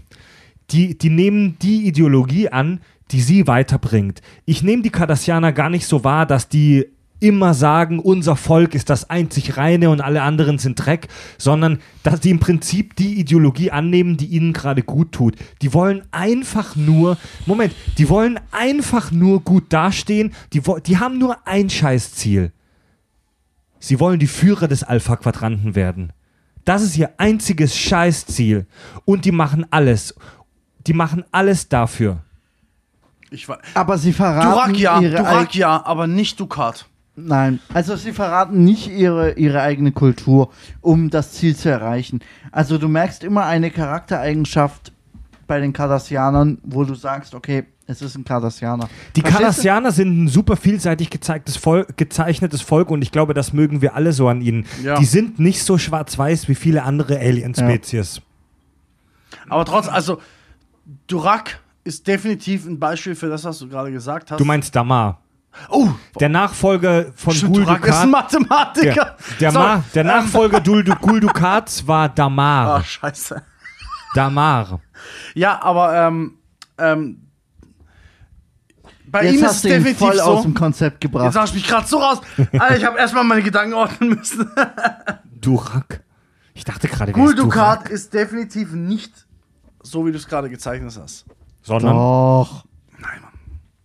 Er hat so er oft, er er so oft in Anführungsstrichen menschliche Szenen, humanitäre Szenen, ob sie gespielt sind oder nicht, ich weiß es nicht, aber nein, ich Naja, du- nicht als komplett Gul Du böse nenn doch mal ein konkretes Beispiel. Warte, ich, Gul Dukat, ich habe ein Beispiel. Also. Gul, Gul Dukat hat ja wahnsinnig lange, und das finde ich super interessant, Gul Dukat, der Führer des kardassianischen, der, des kardassianischen Militärs, jedenfalls lange Strecken der Serie Deep Space Nine. Also er war nicht, nicht, des kompletten Militärs. ja, aber der war schon ein sehr hochrangiger militärischer Führer. Und Gul Dukat hat ja immer wieder betont, dass er eigentlich den Bajoranern, über die wir gleich sprechen wollen, gegenüber wohlgesinnt war und dass er alles Eben. nur getan hat, weil es sein musste. Also, ja, also Gul, doch, also jetzt musst du aber aufpassen, weil das eine ist diplomatisches Geschwafel Nein, nein, nein. und das andere ist einfach, was getan werden muss. Folgenlang, folgenlang versucht er sich zu rechtfertigen, er versucht es zurechtzubiegen, er erklärt, er, Er erzählt versucht sogar, zurechtzubiegen, das ist der Punkt. Er, Ja. er versucht, Ja, ja, ja. wie jeder Nazi-Verbrecher in den Nürnberger Exakt, Prozessen, exakt. das zurechtzubiegen. Exakt. Aber am Ende des Tages wäre er ein Nationalsozialist, im, äh, sozusagen, ja, Ja. de- dem das Leben des war. Nationalgalaxist. Ga- Nationalgalaxist. Es war ihm scheißegal, was mit den einzelnen Ja, aber er versucht zurecht zu. Er, das, das, ist ja, das ist ja genau. Das ist das, was ich so geil finde. Das trifft's im Kern. Die Leute, die es gemacht haben, denken bis zum Schluss, die meisten jedenfalls, dass sie es wirklich für ihr Volk gemacht sie, sie denken, sie wären die Guten. Sie denken, sie haben es aus einem guten, nützlichen Zweck heraus gemacht. Ja. Komplett Gut, das, verblendet. das ist ja wohl. Komplett Verblendung, verblendet. verblendet. Äh, er ist, äh, ich denke gerade drüber nach, National, Nationalsozialist trifft es ja nicht. Er ist ja eher ein Stellarsozialist. Ist doch scheißegal, wie der Begriff ist. Es geht um den Standpunkt. Okay, Leute. Jede Person ist doch von der Überzeugung oder von der, von der Ideologie seiner eigenen Regierung, dem er unterstellt ist, überzeugt und wird die mit allen Mitteln Also- vertreten wollen und rechtfertigen wollen. Ich glaube, dass alle Nicht-Tracker an dieser Stelle schon ausgestiegen sind. Selbstverständlich, Ich glaube, ich weg. glaube, dass für jeden Star Trek und speziell Deep Space Nine-Fan diese Folge ein absolutes Fest ist. Und ähm, ich möchte jetzt tatsächlich zu den Bajoranern kommen, denn jetzt können wir richtig über die Bajoraner sprechen. Bevor wir weitermachen, Farb, kannst du mal ein paar Pizzen reinhauen oder so? Die Bajoraner, die auch schon in The Next Generation auftreten und vorgestellt werden, Ja. die wir aber näher kennenlernen erst in Deep Space Nine, sind ähnlich wie die Trill sehr menschenähnlich. Die unterscheiden sich von uns Menschen so oberflächlich im Prinzip nur durch eine geriffelte Nase. Ja. Übrigens weiß man durch ähm, die Star Trek Titan-Romane, die ich gelesen habe, dass auch der Penis der männlichen Bajoraner geriffelt ist. Aber so viel, so viel nur am Rande. Dann da gibt es einen männlichen Bajoraner auf der Titan. jetzt, Moment mal. Bedeutet das eine extra Stimulation oder? Ja, also die Frau, die darüber gesprochen hat, hat sich nicht darüber beschwert. Ja, Gut, das war mir klar, ja, aber ja. ist es jetzt ein Pluspunkt oder ist es einfach eine neutrale Bewertung? Ich glaube, das ist sexuell ein Pluspunkt. Okay. Und, und die Bajoraner ähm, werden grundsätzlich schon auf als fortschrittliche Spezies bezeichnet, die zu interstellaren Reisen fähig sind, die aber über 50 Jahre lang von den Cardassianern, über die wir gerade gesprochen haben, besetzt waren. Also die Cardassianer haben diesen Planeten übernommen, in ihre, Mhm. in ihre Kolonialmacht übernommen Mhm. und über 50 Jahre lang besetzt. Ja. Ja, die Serie Deep Space Nine fängt ja im Prinzip an dem Punkt an, wo diese Besetzung langsam aufgeweicht und äh, abge äh, abgebrochen wird. Oder abgebrochen wurde. Ja, Ja. und die sind durch diese Besetzung in ihrer Entwicklung aber zurückgefallen. Die Bajoraner sind Inwiefern zurückgefallen? Naja, also die, es gibt Folgen, wo schon angedeutet wird, dass die Bajoraner früher mal ein expansionistisches Volk waren, die fremde Sternensysteme besucht haben, aber durch dieses Trauma der Besetzung so ein jetzt eher so eingeigelt leben und eher so ein bisschen Ja, sich gut, sie die, fokussieren sich auf den Wiederaufbau. die, die im Prinzip regenerieren die sich jahrelang Ja. noch von dieser Besetzung. Müssen sie auch. Ja, ähm, die Bajoraner sind in ihrer ideologischen Einstellung stark religiös, ja. also sind, sind absolute, absolut gläubig. Ja. Ihre Religion ist ihnen wichtig, was Ja. sehr ungewöhnlich ist für eine Spezies im Star Trek-Universum. Also korrigiere mich, aber ich glaube, das hat man bei Star Trek vorher tatsächlich nie gesehen oder selten gesehen. Spontan würde ich zustimmen, ja. Also hat man selten gesehen, dass eine interstellare Spezies so stark auf ihre Religion fokussiert ist. Und es sind absolute Pazifisten. Das Nein. zum größten Teil. Nein, nein, nein, nein. Also Pazifismus das, war das, wäre einer der wenigen Eigenschaftswörter, die ich den Bajoranern nicht zuschreiben würde. Allein schon Ach ja, durch die Rebellion gegen die kardassianische Besetzung. aber das war eine kleine Minderheit. Also Also so die, klein ist diese Minderheit nicht. die, die, die Bajoraner beteiligen sich nicht am Dominionkrieg, über den wir später noch sprechen, haben sie auch nicht die Mittel dafür. Die Bajoraner sind super vorsichtig, die sind so ein bisschen wie jemand, dessen Selbstbewusstsein gebrochen wurde. Also es gibt, es, es, ein großes Thema bei Deep Space Nine sind ja diese Widerstandskämpfer, die Resistance. Ähm, K- äh, Commander äh, Lieutenant Kira oder Commander Kira oder später auch sogar Captain Kira. Ähm, die hat sich, die war ja ein Widerstand, eine Widerstandskämpferin. Ja. Also, und das ist aber eher eine Ausnahme. Die allermeisten Bajoraner sind Pazifisten, Alter. Das mag wohl so sein, aber sie hat ein hohes Ansehen in der bajoranischen ja, Gesellschaft. ja. Und wenn eine pazifistische Gesellschaft einen, eine Major Kira hoch ansieht, dann spricht das gegen Pazifismus. Ja, im Zweifel wurden die Taten, die sie durchgeführt hat, in dem Moment verurteilt, aber sie wurden toleriert. Mhm. Ja, und das spricht einfach gegen eine pazifistische Gesellschaft. Muss ich ganz ehrlich so sagen. Also Ja. Baja Bajoraner wissen sich zu, spätestens nach der bajoranischen Besatzung zu verteidigen. Also, Und sie schrecken nicht vor Waffen zurück. Ja, es gibt diesen religiösen Aspekt mit den Vedex und so weiter, die hier auf Peace und keine Waffengewalt äh, setzen. Aber der, die Mehrheit der bajoranischen Gesellschaft also toleriert oder akzeptiert oder befürwortet sogar ähm, den bajoranischen Widerstand, der durchaus auch Waffengewalt eingesetzt also hat. ich, ich, ich bleibe dabei. Die Bajoraner, die wir gesehen haben, die mit Waffengewalt und mit Guerillataktiken gegen die Cardassianer vorgegangen sind, das waren natürlich keine Pazifisten. Das waren, das waren heftige Typen. Kira ist ja eine davon. Das waren ja aus Sicht der Cardassianer Terroristen. Ja, Aber das ist, das ist eine kleine Gruppe, die wir sehen. Ja, der Großteil der bajoranischen Bevölkerung kommt mir schon so vor, als ob die, sehr, als ob die ja, pazifistisch sind. Sie, sie waren religiöse Fab, Idioten, was für- aber sie waren nicht pazifistisch. Sie haben niemals gesagt, ey, euer Widerstand gegen die Cardassianer ist Bullshit, hört damit auf, hört auf, Gewalt gegen die Cardassianer einzusetzen. Sind die Bajoraner Pazifisten? Absolut nicht. Danke, Nicht ein einziger. danke. Für mich sind die Bajoraner das Abbild, auch wenn ich vorhin. verteufelt habt, äh, das mit unserer Realität zu vergleichen. Für mich sind die Bajoraner das Abbild der Amerikaner. Was? Ja. Die ewigen Opfer, die ewigen Opfer, die ewigen religiösen Mongos. Also Immer da was kann zum ich Heulen. jetzt spontan nicht zustimmen. Was? Ja. Der Amerikaner, du spinnst? Ich wollte die Cardassianer vorhin schon mit den Amerikanern vergleichen. Nein, Ach, das was? nicht. Nein. Aber Bajoraner sind keine Amis. Bajoraner, ba Bajoraner sind die ewigen Heulsusen und sobald du denen mit Logik kommst, kommen sie mit dir mit ihrem scheiß verfickten Gott.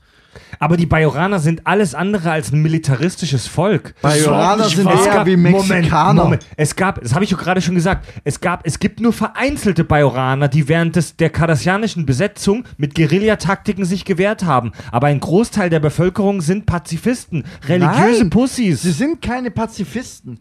Sie sind religiös, ja, aber sie haben niemals die Waffengewalt der Rebellen verurteilt. Sie haben niemals gesagt, ey, euer Widerstand gegen die Cardassianer ist Bullshit. Also für mich sind Cardassianer so typische, verlogene, verblendete religiöse Penner. Bajoraner meinst du? Was habe ich gesagt? Cardassianer. Scheiße. Also- die auch. Ihr seid so besoffene Penner. Au, ich warte hasse mal, euch. warte mal. Du hast vorhin schon Cardassianer und Bajoraner verwechselt. das war Jetzt kommst du auch noch, Ja, Fabio. okay, sorry. Oh, ich war gerade oben, um deine Pizza Ich reinzuschmeißen, will okay? endlich mal kompent kompetente Kompente. Ich muss erstmal wieder reinkommen hier. Also, Potente. auch, Also. wenn wir, auch wenn wir bereits gesagt haben, dass Vergleiche mit der realen Weltgeschichte mit Vorsicht zu genießen sind.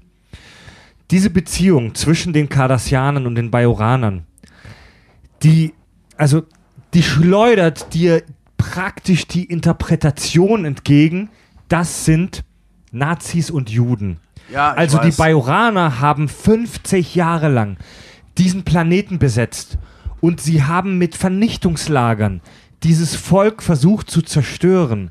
Und also die Bajoraner sind ja im Star Trek-Universum wirklich so eine Art von, ich sag das mal wirklich super plump, Opfervolk. Okay, also würdest du sagen, dass Juden Pazifisten sind? Nee, das würde ich auch nicht sagen. Danke. Nein, nein, ich sag- Damit also- ist die Diskussion beendet. Ich Moment, weil Leute. Juden haben in den Konzentrationslagern genauso rebelliert oder haben die französische Ja. Resistance gebildet. Wie auch immer, sie müssen nicht mal Juden gewesen sein und haben gegen die, gegen die Cardassianer angekämpft. Leute, Leute, Verdammte Scheiße. Ja, und sie waren keine Pazifisten. Deswegen bin ich kein, Ganz im Gegenteil. Ich bin kein Fan von Vergleichen, weil ähm, in, also du kannst nicht vergleichen, denn erstens in Nazikreisen wurde offen diskutiert, dass diese also Juden als, Rassen als Rasse angesehen wird und dass sie vernichtet werden muss.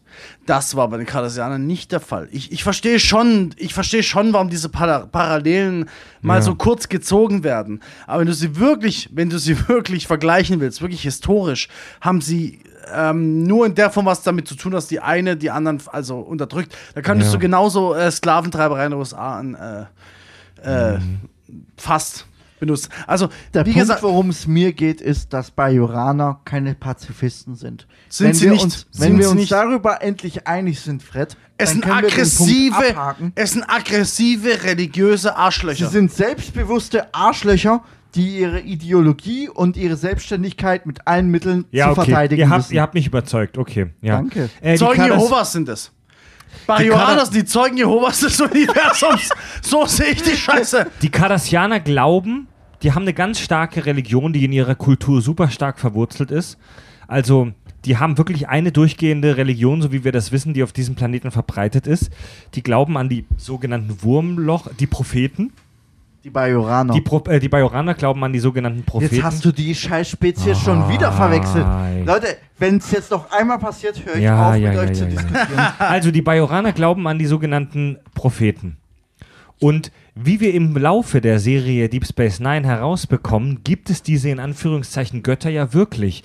Das sind so abstrakte, überdimensionale Wesen, die sogenannten Wurmlochwesen. Also ich würde sie jetzt nicht als Götter bezeichnen, sondern einfach als Die Bajoraner bezeichnen die als Götter. als Propheten. Und äh, genau, und wir erfahren, dass die halt so überdimensionale Wesen sind, die in Anführungszeichen im Wurmloch zwischen dem Alpha und dem Gamma-Quadranten existieren.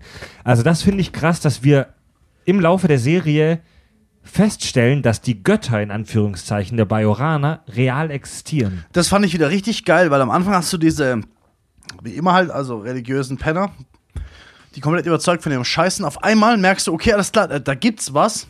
Aber das übersteigt deren und sogar auch unseren, in dem Fall Dialekt, äh, Dialekt sag ich schon, Intellekt. Und das Wort sogar wollte ich eigentlich gar nicht benutzen, weil das sind auch dumm. Vorstellungskraft, Ja. wolltest du sagen.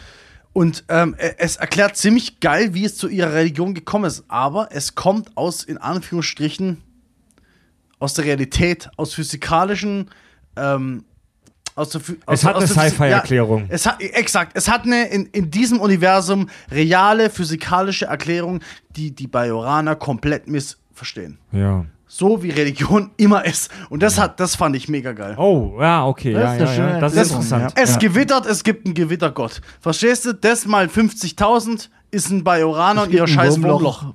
Gott, ne? Ja. Ja, ja, ja. ja, ja, Das ja. beschreibt so geil in einem Sci-Fi und also das beschreibt so schön, wie selbst wie selbst ähm, Spezies, die dermaßen weit entwickelt sind wie die Bajoraner, trotzdem eine Religion haben können, weil es immer noch was gibt, was Also sie nicht am Ende verstehen. des Tages leben wir über eine Lebensform, die in dem Wurmloch verwurzelt ist, das weder Zeit noch Raum kennt.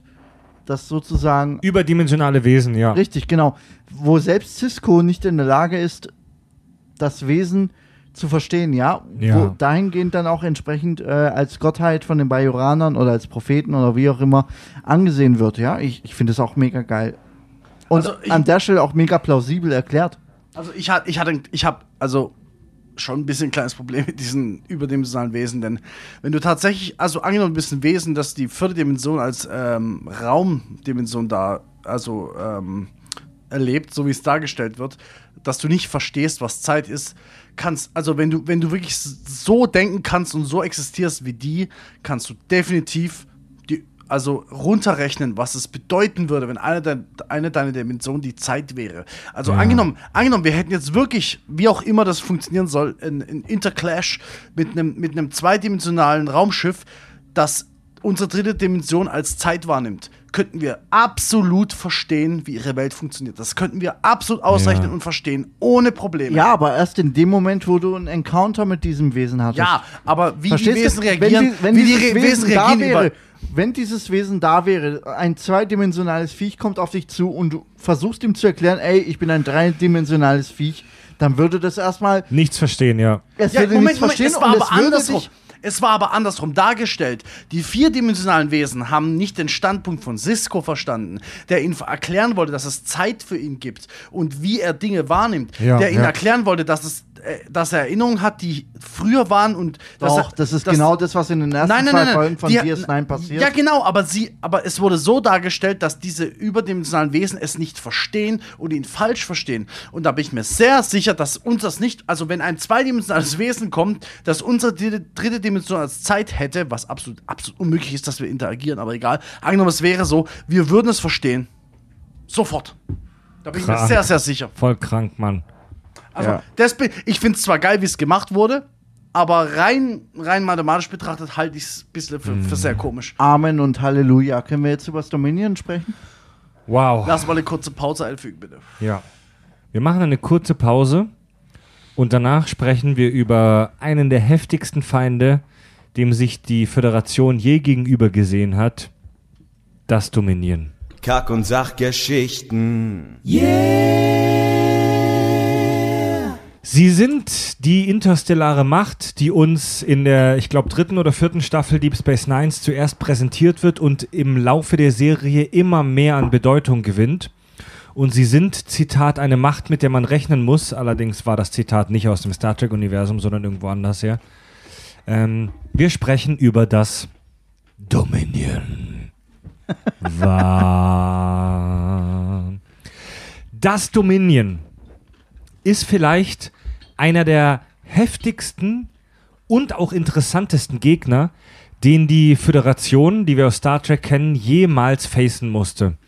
Äh, das Dominion ist so eine Art Gegenentwurf zur Föderation. Also es ist ein Zusammenschluss mehrerer, vielleicht sogar vieler Völker und Spezies. Es ist nicht, es ist nicht die eine Rasse, ob, Ja. obwohl es natürlich die eine Rasse gibt, die die Kontrolle ausübt. Dazu kommen wir gleich. Aber es ist ein Zusammenschluss von vielen verschiedenen Rassen und Völkern. Äh, anders als die Föderation ist es aber kein demokratisch-föderatives Staatssystem, sondern imperialistisch und ganz wichtig repressiv. die Stabilität dieses gesamten Konstrukts, dieser Antiföderation Dominion, gründet in militärischer Überlegenheit und der absoluten Grausamkeit der Herrscher. Also es ist so eine Art auf Angst basierendes System. Äh, Angst und absoluter Gehorsam unter den unterdrückten Völkern. Es ist stark expansionistisch, also das Dominion begnügt sich nicht mit dem, was es hat, sondern existenzie- existenzieller Bestandteil des Dominions ist, dass die immer expandieren, immer wachsen. Wachstum und je, um jeden Willen. Ja, Eroberung. Ähm, das, das, das letzte Ziel, also das, das in Anführ großen Anführungszeichen Endziel des Dominions ist die Herrschaft über die gesamte Galaxie als Ausdruck, das habe ich aus dem Mem Star Trek Wiki, als Ausdruck höchster Ordnung. Also genau wie die Föderation streben sie die Ordnung an, aber nicht basierend auf Demokratie und auf Einigung, sondern aufgrund von Repressalien, Angst, militärischer Überlegenheit. Moment, also erstens mal, Demokratie und Ordnung widersprechen sich immens. Mm, nee. Demokratie und Ordnung sind äh, fast schon ein Widerspruch. Na, Sozusagen bedeutet Demokratie Nee. ja Mehrfaltigkeit, mehr, mehrere Meinungen zulassen, während Ordnung in diesem radikalen Sinne eine strukturierte ich muss dir, Vorgehensweise nee, also ich bedeutet. finde, das widerspricht sich nicht. Ich finde, ich, ich, ich kann verstehen, wieso manche Leute Demokratie als chaotisch empfinden, aber es hat trotzdem eine Ordnung. Wenn, wenn wir uns in unserem kleinen Dörfchen hier in Straubenhardt bei, beim Kack- und Sach-Außenstudio jede Woche in einem Debattierclub treffen, in einem Plenarsaal, dann wird da geschritten, gestritten, geschrien, wir stimmen ab, vielleicht muss man auch mal zweimal oder dreimal abstimmen und diskutieren, aber es hat trotzdem eine Ordnung. Es ist kein chaotisches System. Doch. Die Diskussionen mögen chaotisch sein, die wir haben. Auch, auch das Outcome ist chaotisch. Ja. Das heißt, wenn du Wahlen hast, Ja, ist das ja. Ergebnis einer Wahl chaotisch. Eine Ordnung, die Definition einer Ordnung bedeutet, dass du jedem Element seine, seinen Platz zuweisen kannst. Zu jeder ich, Zeit. Wenn ich, wenn, ich wenn ich eine Militärdiktatur habe, wo wenige Menschen über das Wohl vieler äh, entscheiden und das nicht aufgrund von Abstimmungen, sondern aufgrund von einfach persönlichen Meinungen oder Einstellungen, Dann hast du eine Ordnung. Das ist, das ist aber auch eine Art von Chaos. Ja, aber das du, ist hast auch. eine, du hast, eine, Ah, du hast ein geordnetes Konstrukt. Also das, das Dominion besteht aus verschiedenen Völkern, wie wir gerade gesprochen haben, und es gibt unter diesen Mitgliedern verschiedene, naja, man kann schon sagen Kasten. Es ist fast schon so eine Art Kastensystem. Lass uns mal oben beginnen. Und zwar gibt es da die sogenannten Gründer. Das ist eine Spezies aus Formwandlern. Ja, zu denen zum Beispiel auch Odo gehört, der Mitglied der Deep Space Nine Crew ist, aber der ja nicht weiß am Anfang, dass er zu dieser Spezies gehört. Ja. Der ein Outlaw, ein, ein, wie sagt man, Outcast ist, ein Gestrandeter. Wir wissen über die Gründer nicht wahnsinnig viel.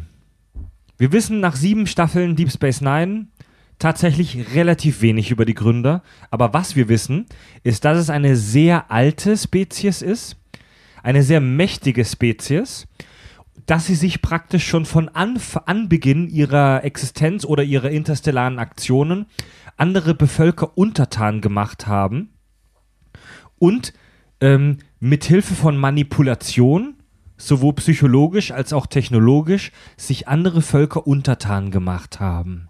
Und Was- vor allem sich als Götter hinstellen. Genau. Das Richtig. ist der wichtigste Part. Ja. Prost. Erstmal. Schnäpschen. Schon wieder. Ja, richtig. Also das. Prost. Also es gibt im Dominion auch einen starken Glauben. Es gibt eine Art Religion. Die Götter, die, die Götter sind die Gründer, diese Formwandler, die werden als eine Art Gottwesen angesehen. Allerdings muss ich sagen, dass diese Religion weniger spiritual, spirituell sich anfühlt, als mehr funktionell. Also diese Religion ist halt ganz offensichtlich von den Gründern selbst ins Leben gerufen worden. Die, ich, ich bin mir ziemlich sicher, dass die Gründer von sich selbst wissen, dass sie keine Götter sind. Aber die halten diese Religion aufrecht, um die anderen Völker zu unterdrücken, Das oder? Dominion ist, dass uns, also als, ich tue jetzt mal so, als wäre es real. Das ist, das uns ähm, einzig bekannte System in denen die Gläubige ihre Götter kennen und treffen. Ja, ja. Und das könnte einen echt krassen, also wir müssen mal auf die Realität beziehen. Das könnte einen krassen Effekt haben, wenn du deinen Gott treffen kannst.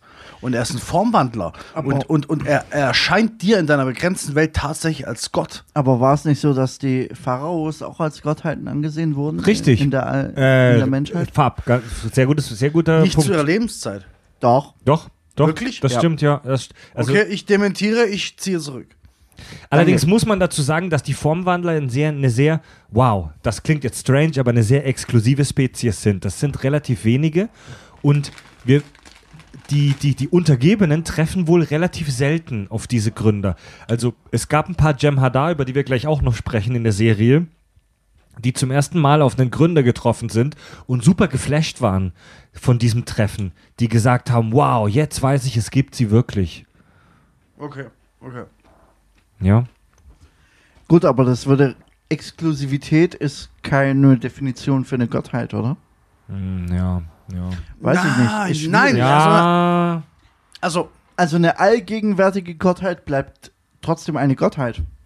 Verstehst du? ja, natürlich. Also, Also, Exklusivität, bloß weil ich Bekanntschaft mit einer Gottheit gemacht habe, ist kein Ausschlusskriterium. Gottheit ist immer Definitionssache. In meiner Welt ex existiert sowas sowieso nicht.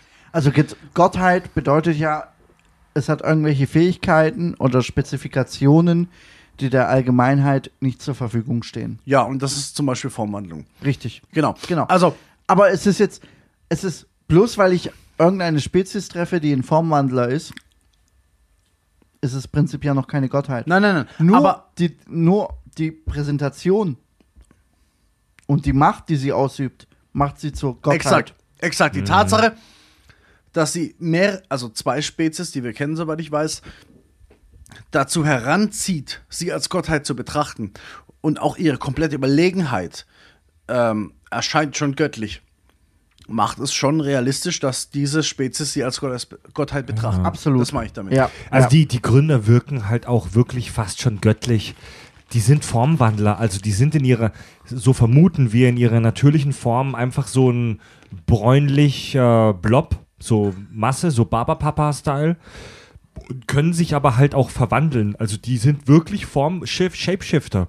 Sie bringen halt auch, also wie sie dargestellt werden, bringen sie halt auch diese typische Ruhe mit sich, diese, diese Überlegenheit. Egal was passiert, sie sind immer ruhig Ja. und haben immer eine Weisheit in der Tasche. Weißt Auf ihrem, auf ihrem Heimatplaneten gibt es eine sogenannte große Verbindung in so einem riesigen See voller Formwandler. Also die der haben größte Gangbang im, in der Galaxie. Also die, die können so eine Art äh, Hive-Bewusstsein herstellen, wenn sie sich miteinander verbinden. Wenn sie diese Verbindung verlassen, sind sie aber Individuen. Mega. Ja. Dann gibt es die erste Unterspezies, die Vorta. Die Vorta, die haben so, die haben so, so, so, so, die sehen auch humanoid aus, wie die meisten Leute bei Star Trek. Und die haben so Ohren, wo die Ohrläppchen an den, an das, an, den- an den Kiefer rangewachsen So sind. Muschelohren. So Muschelohren, ja. Ja.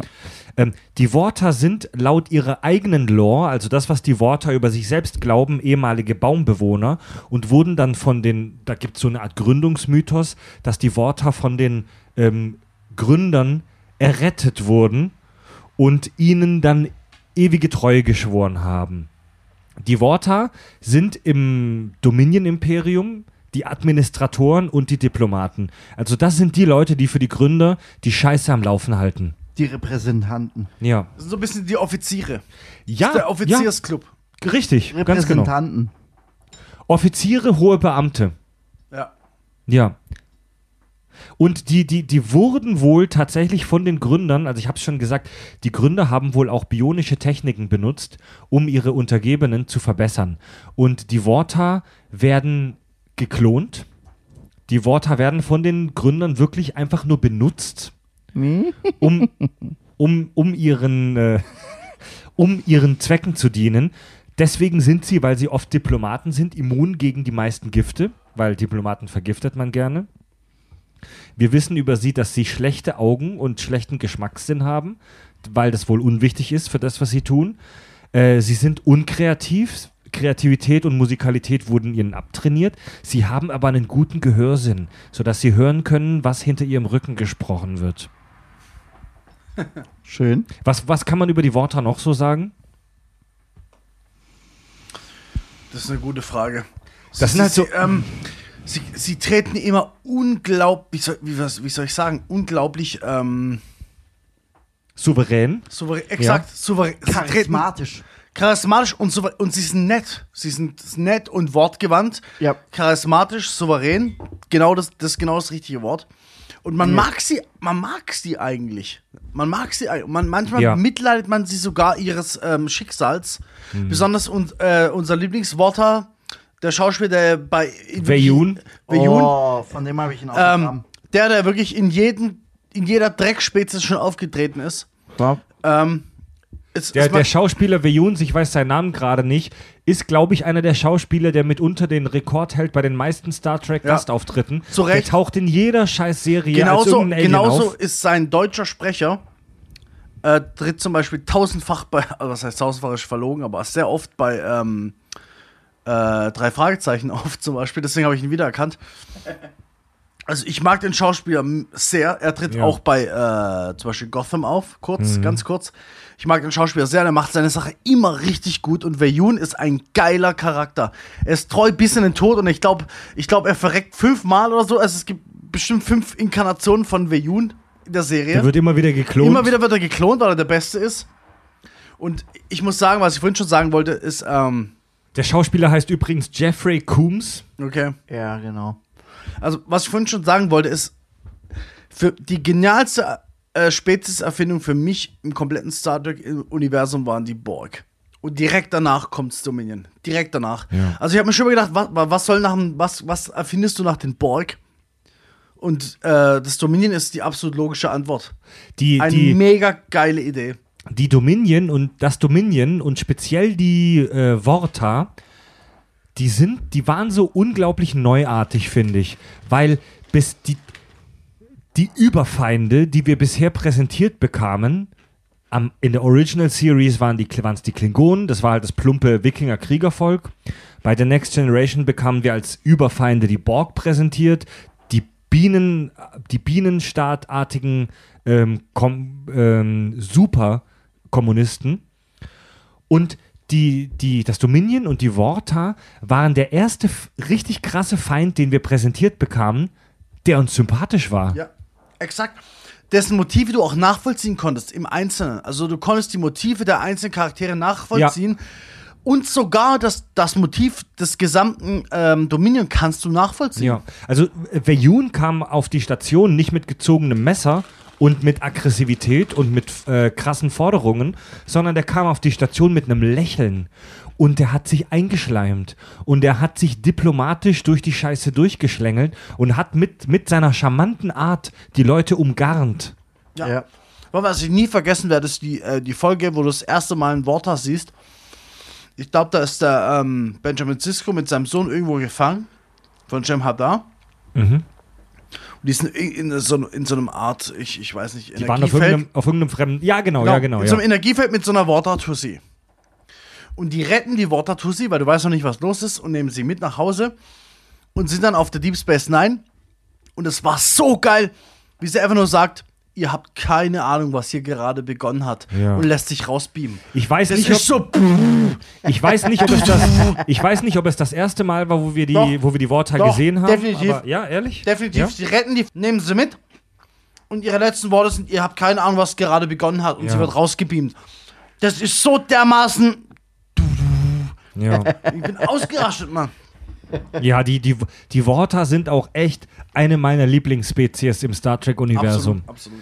Ja. Ja, weil, die, weil dieser Veyun, Veyun ist einer der am meist gehassten Bösewichte, aber gleichzeitig auch der am meist, einer der meistgeliebten Bösewichte, weil er einfach so sneaky und so diplomatisch geschickt ist. Ich sehe Veyun nicht als Bösewicht an. Veyun ist für mich einfach nur ein Werkzeug. Ja, die Worte sind ein Werkzeug der Gründer. Ja. Ja, Das sind keine Bösewichte, die sind nicht böse. Die folgen ihrem, ihrer Natur. ja. Gut und böse gibt Die es sind ja, die Worte sind ja auch wirklich absolut überzeugt. Die sind ja so gezüchtet praktisch, dass sie den Gründern absolut blind vertrauen. Deswegen meine ich ja, also, was ich an Star Trek so geil finde, obwohl es amerikanisch ist, dieses Gut und Böse hat Star Trek fast nie. Sie verwischen die Grenzen. Du, du siehst, du Ja, siehst, ja, ja. du siehst auch die Seite des vermeintlich Bösen. Du siehst sein, ähm, seine Intuition, warum er Dinge tut. Und, und, und also diese komplette Verwischung, Gut und Böse existiert einfach nicht. Jeder denkt, er wäre gut.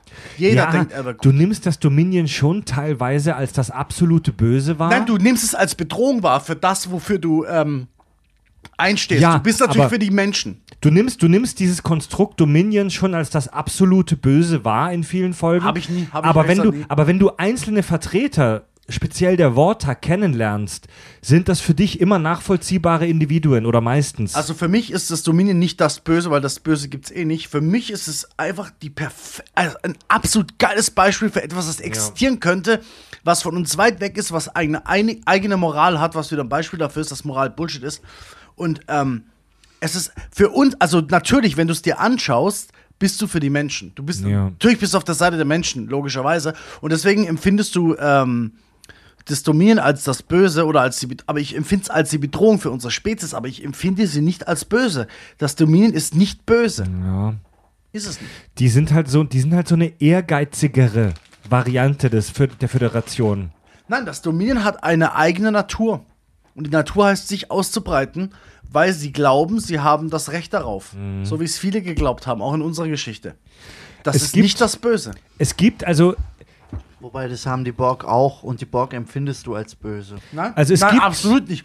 Absolut nicht. ja, es, es gibt im Dominion-Verband wohl noch diverse weitere Spezies, die dieser, die dieser Antiföderation angehören, so wie zum Beispiel die Karemma, das ist so ein Händlervolk, so eine Art Ferengi.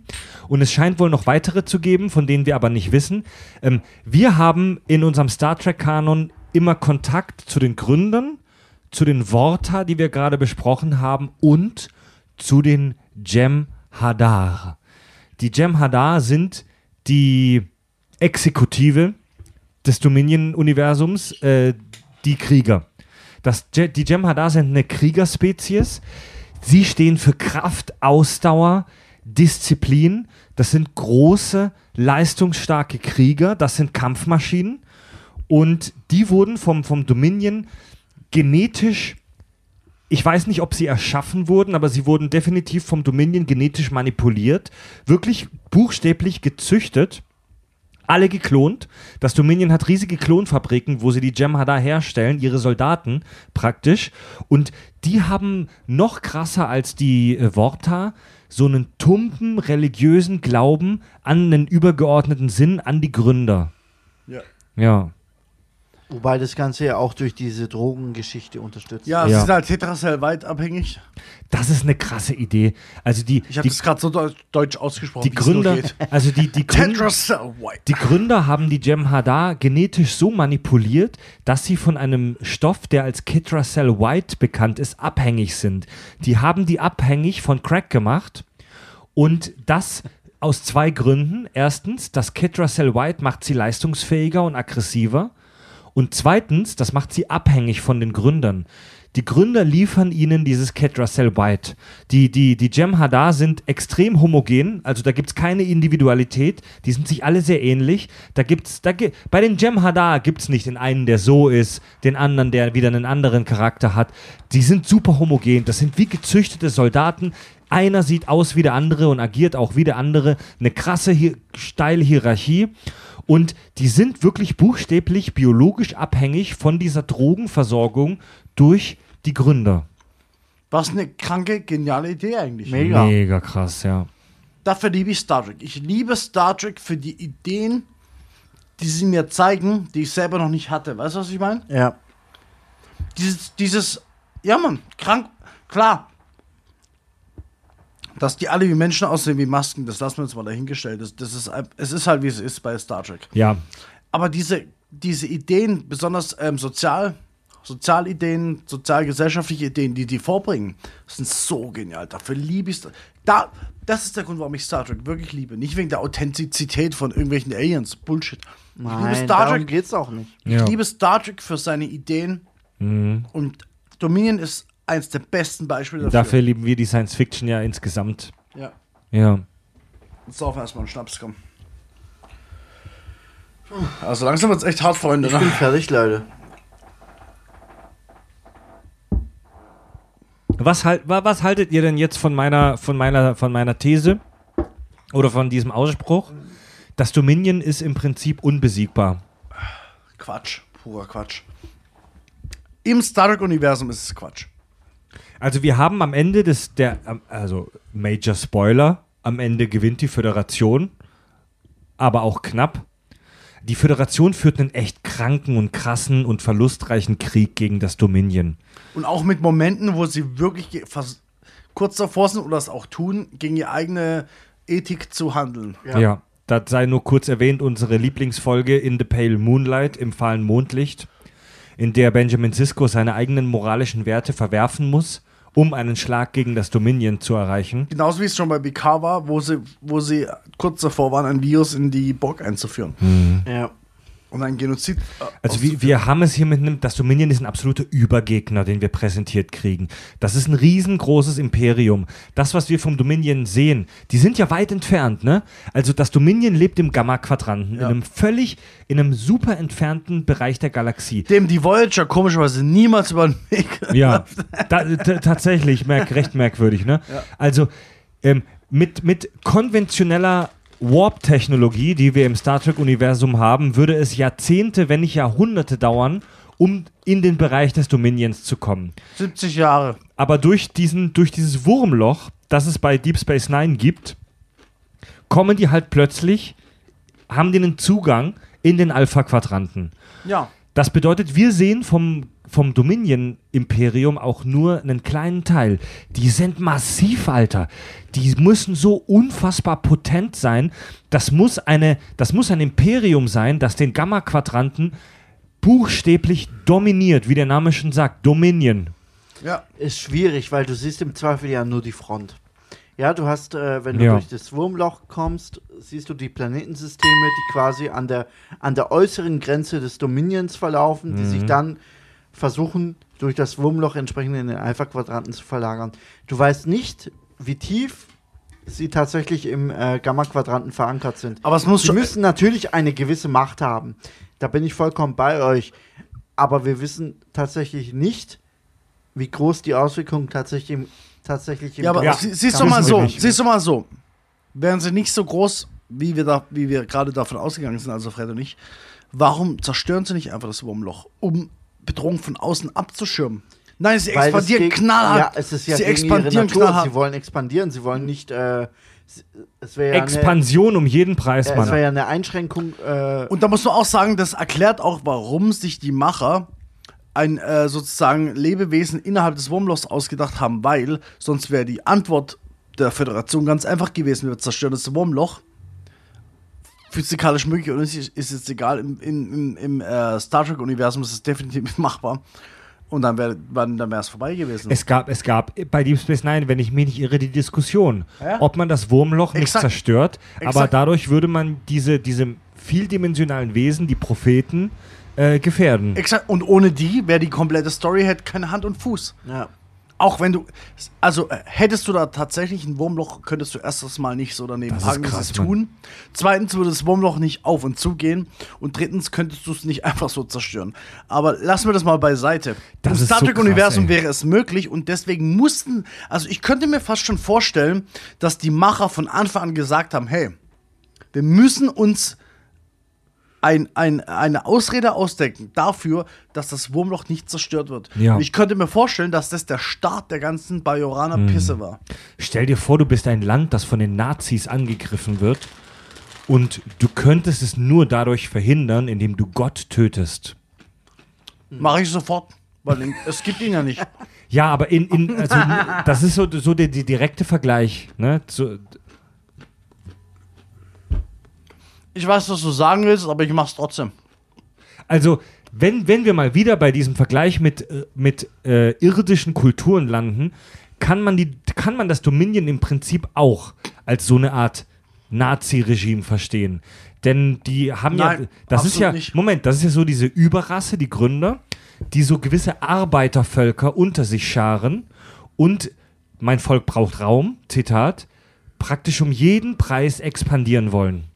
Ja, aber wir wissen nicht genug über das Dominion, um das ähm, wirklich sagen zu können, denn es gibt Völker, die das Nazi-Regime, egal ob es was für sie gebracht hätte oder nicht, ausgerottet hätte.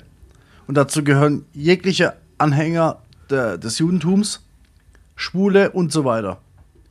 Sie hätten sie ausgerottet, egal ob es ihnen was bringen würde oder nicht. Mhm. Deswegen bin ich da absolut gegen. Weil das Dominion würde das nicht tun. Das Moment, Dominion Moment. verbündet sich mit dem, wie es gerade braucht. Aber das Dom also, Ab- also das, komplett- die Führungsebene des Dominion, also die Gründer, die bauen ja auch, und das ist wirklich Nazi-like, dass die Gründer bauen ja so eine Art Feind, so eine Art antirassisches Feindbild auf. Die, äh, die verteufeln ja die Solids, wie sie das nennen, die Nicht-Formwandler. Also die, die, die, die Gründer verteufeln alle Spezies, die nicht wie sie sind. Das mag Rassismus sein, aber du kannst es nicht mit dem Nationalsozialismus vergleichen. Geht nicht. Bin ich bei. Fabio, ja. Ja, der, der Vergleich ist tatsächlich relativ schwammig. Ja. Nationalsozialismus, das ist, also, was die meisten erkennen, ist so Hitler mit der Frisur und dem Bart und Leute, die immer st- steif sind und, und, und immer dumm gelaunt, aber das ist ja nicht, was der Nationalsozialismus verkörpert hat. Nationalsozialismus Sozialismus hat verkörpert, dass du und deine Rasse, was auch immer das bedeuten soll, Ja. also auf Deutsch deine Nachbarn im nächsten Dorf, wenn überhaupt, dass ihr euch zusammenraufen müsst und alle anderen sind Dreck. Und alle anderen schaden uns bis zu dem Punkt, dass wir sie ausrotten müssen. Und das ist nicht das Dominion. Das Dominion rottet nicht aus. Das Dominion tut sich untertan. Das sind eher Ja, die Amis, ja. die sich Sklaven holen. Wenn Ja. überhaupt, dann das. Die Nationalsozialisten sind was ganz Es anderes. ist, ja genau, es ist so eine Art krasser Kolonia Kolonialismus. Du, du, du integrierst andere Völker zwanghaft in deinen Staatenverbund. das schon eher, ja. Ja. Aber wie gesagt, ich bin absoluter Feind davon. Auch wenn es immer, wie gesagt, wir hatten schon so viele kranke Scheiße in, in, unserer, äh, in unserer Historie, sag ich, mal- sag ich mal, dass du immer irgendwas findest, womit du es vergleichen kannst. Aber Ja. ich bin ein Feind davon. Einzelne Punkte, ja, Ich bin ja. ein Feind davon, sowas einfach zu vergleichen. Ja, das Dominion ist definitiv was völlig Neues. Eben, eben, Ja. Eben. Es ist ja nicht so, dass wir, dass wir einen Nazi-Staat hatten, die Juden als Untertan hatten, die wiederum Zigeuner als Untertan hatten und die haben alle funktioniert. Ja, ist das stimmt, Was, das das, stimmt. das wäre ein Äquivalent, egal wie krank sich gerade anhört, aber das wäre ein Äquivalent. Purer Schwachsinn. Man könnte das, man könnte das eher als so eine Anal Analogie, ich hoffe, ich lehne mich nicht zu weit aus dem Fenster, auf das britische Commonwealth sehen. Weißt du, die, die Briten zu ihrer Hochzeit hatten ja auch überall auf der Welt die Kolon ihre Kolonien, in Indien, in Afrika, in anderen äh, Teilen der Welt, wo sie praktisch ein externes Volk für sich haben arbeiten lassen, um sich selbst weiterzubringen. Ja, es, es, es, es tut mir, Fred, es tut mir fast schon leid, dass ich dir die ganze Zeit widersprechen muss, aber auch das stimmt nicht, weil. ja ich suche halt krankhaft diese Vergleiche. Ja, und deswegen sage ich, es ist Schwachsinn, weil was die, was die Engländer gemacht haben, ist dort einzufallen, die Wichser zu versklaven, sie wie Dreck zu behandeln und im Prinzip für nichts, für absolut nichts im Endeffekt. Doch, zum eigenen Wohlstand. Nein, eben nicht. Das hat nicht zu ihrem Wohlstand geführt. Natürlich. Das hat zum Zusammenbruch. Alter, Das die, hat- die Briten haben Tonnen, Milliarden tonnenweise Tee und andere äh, Güter von ihren Kolonien importiert, damit sie selbst eine schöne Tea Time haben können. können. Ja, und wo sind sie jetzt? Der Ja. Endeffekt Ja, jetzt. war Es der ja Zusammenbruch des aber Commonwealth. damals, Ich rede ja nur von der Idee, von dem Vergleich, ja, verstehst du? Ja, ist aber nicht der Fall. Denn die, aber damals waren sie eine Weltmacht. Das Dominion hat zwei Rassen, von denen wir definitiv wissen, dass der Fall ist. Fall ist hart unter sich, religiös. Das ist nicht vergleichbar. Ich weiß, was du machen willst, Fred, aber Ja. es ist damit nicht vergleichbar. Weil du würdest, das würde bedeuten, dass die Inder die Engländer als religiöse Gottheiten anerkannt haben. Hm. Und das ist definitiv nicht der Fall. Ich, Ja, okay, ja, ich, ja, Ich will ja, jetzt nicht ja, der ja. Wichser sein, der hier den Spaß rausnimmt, aber es stimmt halt einfach nicht. Bist du halt aber. Ja, Ja. ich weiß. Ich weiß. Es sind ja nur so, so vage Vergleiche, ne? Also, Ich weiß, was du machen willst. Es macht ja auch Spaß, aber es ist halt einfach ja, nicht wahr. das Deswegen Spannende, bin ich ein Feind davon. das Spannende bei Deep Space Nine ist ja, dass wir das Dominion als absolute Überrasse, äh, über, über Völkerbund präsentiert kriegen, den man, im, dem man im Prinzip nur vereinigt entgegentreten kann. Und wir haben aber bei Deep Space Nine das Problem, dass die Völker des Alpha-Quadranten sich nicht einig sind. Die Romulaner zum Beispiel wollen bis zu einem bestimmten Punkt, bis zu unserer Lieblingsfolge in The Pale Moonlight, nicht in den Dominion-Krieg eintreten, weil sie nicht einsehen, wieso sie das machen sollten.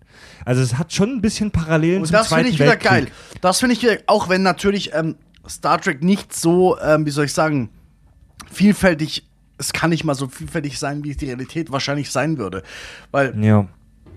in Star Trek ist immer so, du, du lernst einen neuen Planeten kennen und der komplette Planet hat so, ist immer gleich, weißt du, was Hat ein Mindset, ja, Exakt. ein Mindset. Ist nie so, wie du kommst auf die Erde und da gibt es Muslime, da gibt es da gibt's Christen, da gibt es Nazis oder was, was, was, ich meine? Die Planeten Man- sind sich immer einig. Ja, also manchmal gibt es. Planeten, die so ein bisschen gespalten sind, aber nie in der, in der, re in der reellen äh, Fülle, sage ich mal. Ja. Aber was ich an Star Trek mag, ist, dass sie diese, diesen Konflikt herbeiführen. Wir, eigentlich müssten wir uns ein, um, um, um alles zu schaffen, um das Dominion zu ähm, Mhm. besiegen.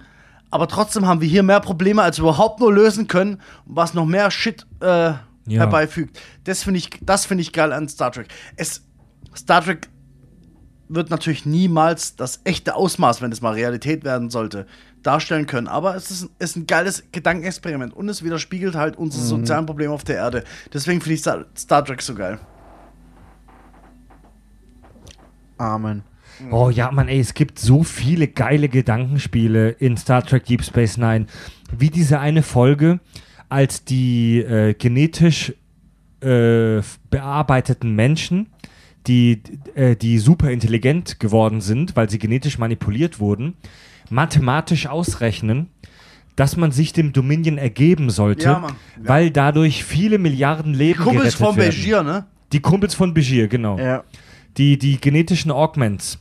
Und die rechnen mathematisch aus, dass wir uns dem Imper äh, Dominion ergeben sollten, dadurch viele Milliarden Leben retten, erstmal versklavt werden, aber uns dann nach diversen Generationen vielleicht gegen das Dominion auflehnen und eine Rebellion starten. Ja.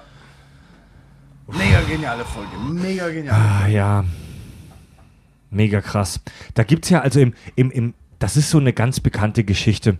Im Zweiten Weltkrieg war es so, dass die, die, dass die Alliierten den, den, den Verschlüsselungscode der Nazis geknackt haben. Enigma. Ja. Und dass sie dadurch erfahren haben, dass die Nazis ein bestimmtes Dorf niederbrennen wollen. Und dann war die Frage, retten wir dieses eine Dorf, aber dann wissen die Nazis, dass wir ihren Geheimcode geknackt haben und ändern den, oder tun wir einfach nichts und opfern dieses Dorf und lassen die Nazis in dem Glauben, dass wir weiterhin nicht wissen, was sie planen und können dadurch dann vielleicht tausende andere retten. Ja. Und dieser Gedanke wird ja auch bei Star Trek äh, zum aufgegriffen zum Beispiel. Ja. Ich sag immer, wenn du wirklich, Kranker Scheiß, Mann. wenn du wirklich, also wenn wir es mal wieder zurück in die Realität holen, wenn du ein General in dieser, in dieser ähm, Lage bist, was machst du? Mhm. Die meisten, also ich, ich behaupte jetzt einfach, dass die meisten tatsächlich Akt, also Aktionismus zeigen würden. Also sie würden einfach sofort dieses Dorf retten, Ja. Aber den Krieg vielleicht damit verlieren. Was moralisch ja auch definitiv die richtige Entscheidung wäre. Ja, aber Moral, wie ich es ja schon Ja, tausendmal das gesagt musst du habe. in der Perspektive sehen. Nee, aber genau, genau das ist, moralisch ist es richtig, das zu tun. Es ist auch ethisch. Ethisch Moment. nicht. Es ist auch ethisch eine Diskussion. Es ist nur utilitaristisch richtig. Es Ja, ist eine sauschwere Diskussion, Alter. Wenn ich- diese, diese Frage, opfer ich 1000 Personen, um eine Million woanders zu retten, ist eine extrem schwierige ethische Frage. Das stimmt, das stimmt, aber es ist ja noch weitergehend. In diesem Fall ist es noch weitergehend, weil in diesem Fall öffne ich mich dem Feind und zeige ihm, dass ich seine Geheimsprache kenne Ja. und verbau mir den kompletten Rest des Krieges. Ja. Ja. Und das kann übelste Folgen haben. Ja. Das kann generationenübergreifende Folgen haben. Ja, ja. Und deswegen sage ich, in diesem Fall ist es die absolut richtige Entscheidung, das Dorf zu opfern. Es ist so. Wow. Mhm. Absolut richtig. In, weißt du, wir, wir, hock, wir sitzen hier alle in unserem behaglichen, in unserem behaglichen Heimat. Das Schlimmste, was dir passiert ist, ist eine Schlägerei. Aber einen Krieg zu erleben, einen Bombenhagel zu erleben, ich, ich will nicht wissen, wie das ist. Und wenn, wenn du da drin steckst als General und du hast, also es sind schon 20, 30, vielleicht sogar eine Million von deinen Leuten verreckt im Krieg. Es geht nur noch um, um Ideal, es geht nur noch darum zu überleben, dass, dein, dass die Russen nicht kommen und deine Frau vergewaltigen. Wenn es echt nur noch darum geht. Und dann kommt diese, dann kommt das. Dann kommt diese Entscheidung. Dann ist die ganz leicht, da bin ich mir sehr sicher. Dass die wenn du eh schon Ja. tausende von Menschen geopfert hast, ist diese Entscheidung, die kommt so. Es kommt immer Die auf, ist logisch. Es kommt immer auf den Standpunkt an. Wenn du einer der Bewohner dieses Eben. Dorfes bist, denkst du anders. Eben, aber du musst es so sehen. Wir alle sind Pussys, wir haben das alle nie erlebt.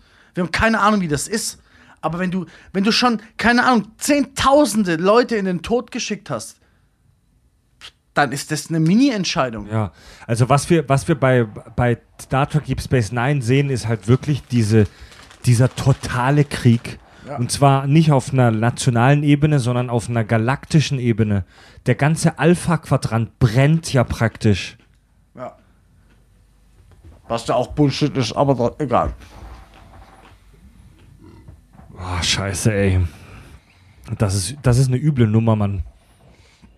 Was kann man über das Dominion noch so großartig sagen? Lass uns über Formwandler labern. Die Formwandler sind richtig geil. Also die Formwandler Allein die Möglichkeit, Ja.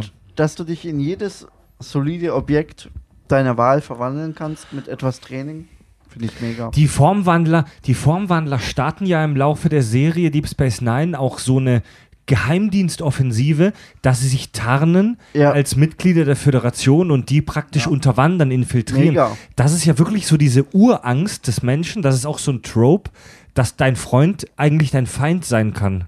Ja, ja. Sehr Aber ich muss dich ja. auch manchmal fragen, also du bist ein Formwandler. Und die beschreiben ja immer gerne, dass es für, für diese, das Höchste zum Beispiel ein Adler zu sein oder ein Stein und zu erfahren. Also, es geht ja nicht für die darum, die Form anzunehmen. Es geht für sie darum, wirklich zu erfahren, wie es ist, ein Stein zu sein, ein, ein Adler zu sein, etc. Wenn du, wenn du philosophisch und gesellschaftlich so weit bist, dass du dir diese Fragen stellst und sie sogar verwirklichen kannst, Ja. hast du dann wirklich noch den Trieb, den Rest, Ja. der, der, den Rest des Universums einzunehmen? Ich muss dir, ja, und jetzt, wo ich Ja. darüber nachdenke, muss ich auch sehr die Motive der Gründer in Frage stellen, denn diese Expansion über das ganze Universum und die Galaxis. Warum? Warum? Denn die sind ja, man, die, die Gründer haben ja nichts von dem Reichtum. Eben. Die Gründer werden uns ja so erzählt, dass die absolut zufrieden damit sind, in einem riesengroßen Pool von Schleim mit ihren Gleichgesinnten dahin zu vegetieren. Am Noch Ende an- des anders. Tages geht es um Selbstschutz. Die Gründer, die Formwandler machen das ja nur, um sich von der Repressalien, von den Repressalien der Solids zu befreien. Ja. Das ist doch die Idee Par- dahinter. par- Ja, die das sind stimmt. einfach das stimmt. paranoid. Sie, hat, Ja. sie, hatten ein, sie hatten ein einschlägiges Erlebnis in ihrer, Gen- also in ihrem, in Ja. ihrer Geschichte Ja. mit den Solids. Das stimmt, aber auch, also, Und wie- das genügt für sie. aber wie sie rep repräsentiert werden, wie sie Es gezeigt halt- werden, ist so unglaublich überentwickelt. Und also wäre ich ein Gründer, und das, das sagt ja auch Odo, das sagt auch die mit Odo interagiert hat, es wird immer wieder erwähnt, das Größte für die ist es einfach rumzureisen und ähm, die anderen Wesenszustände andere Wesen zu erfahren. nachzuahmen. wobei das auch ein bisschen äh, die Masche ist, um Odo zu äh, verführen. Mag sein, aber wenn es wirklich denn ihre Intention ist, ist es so weit weg von Krieg, äh, von, von einer kriegerischen Handlung.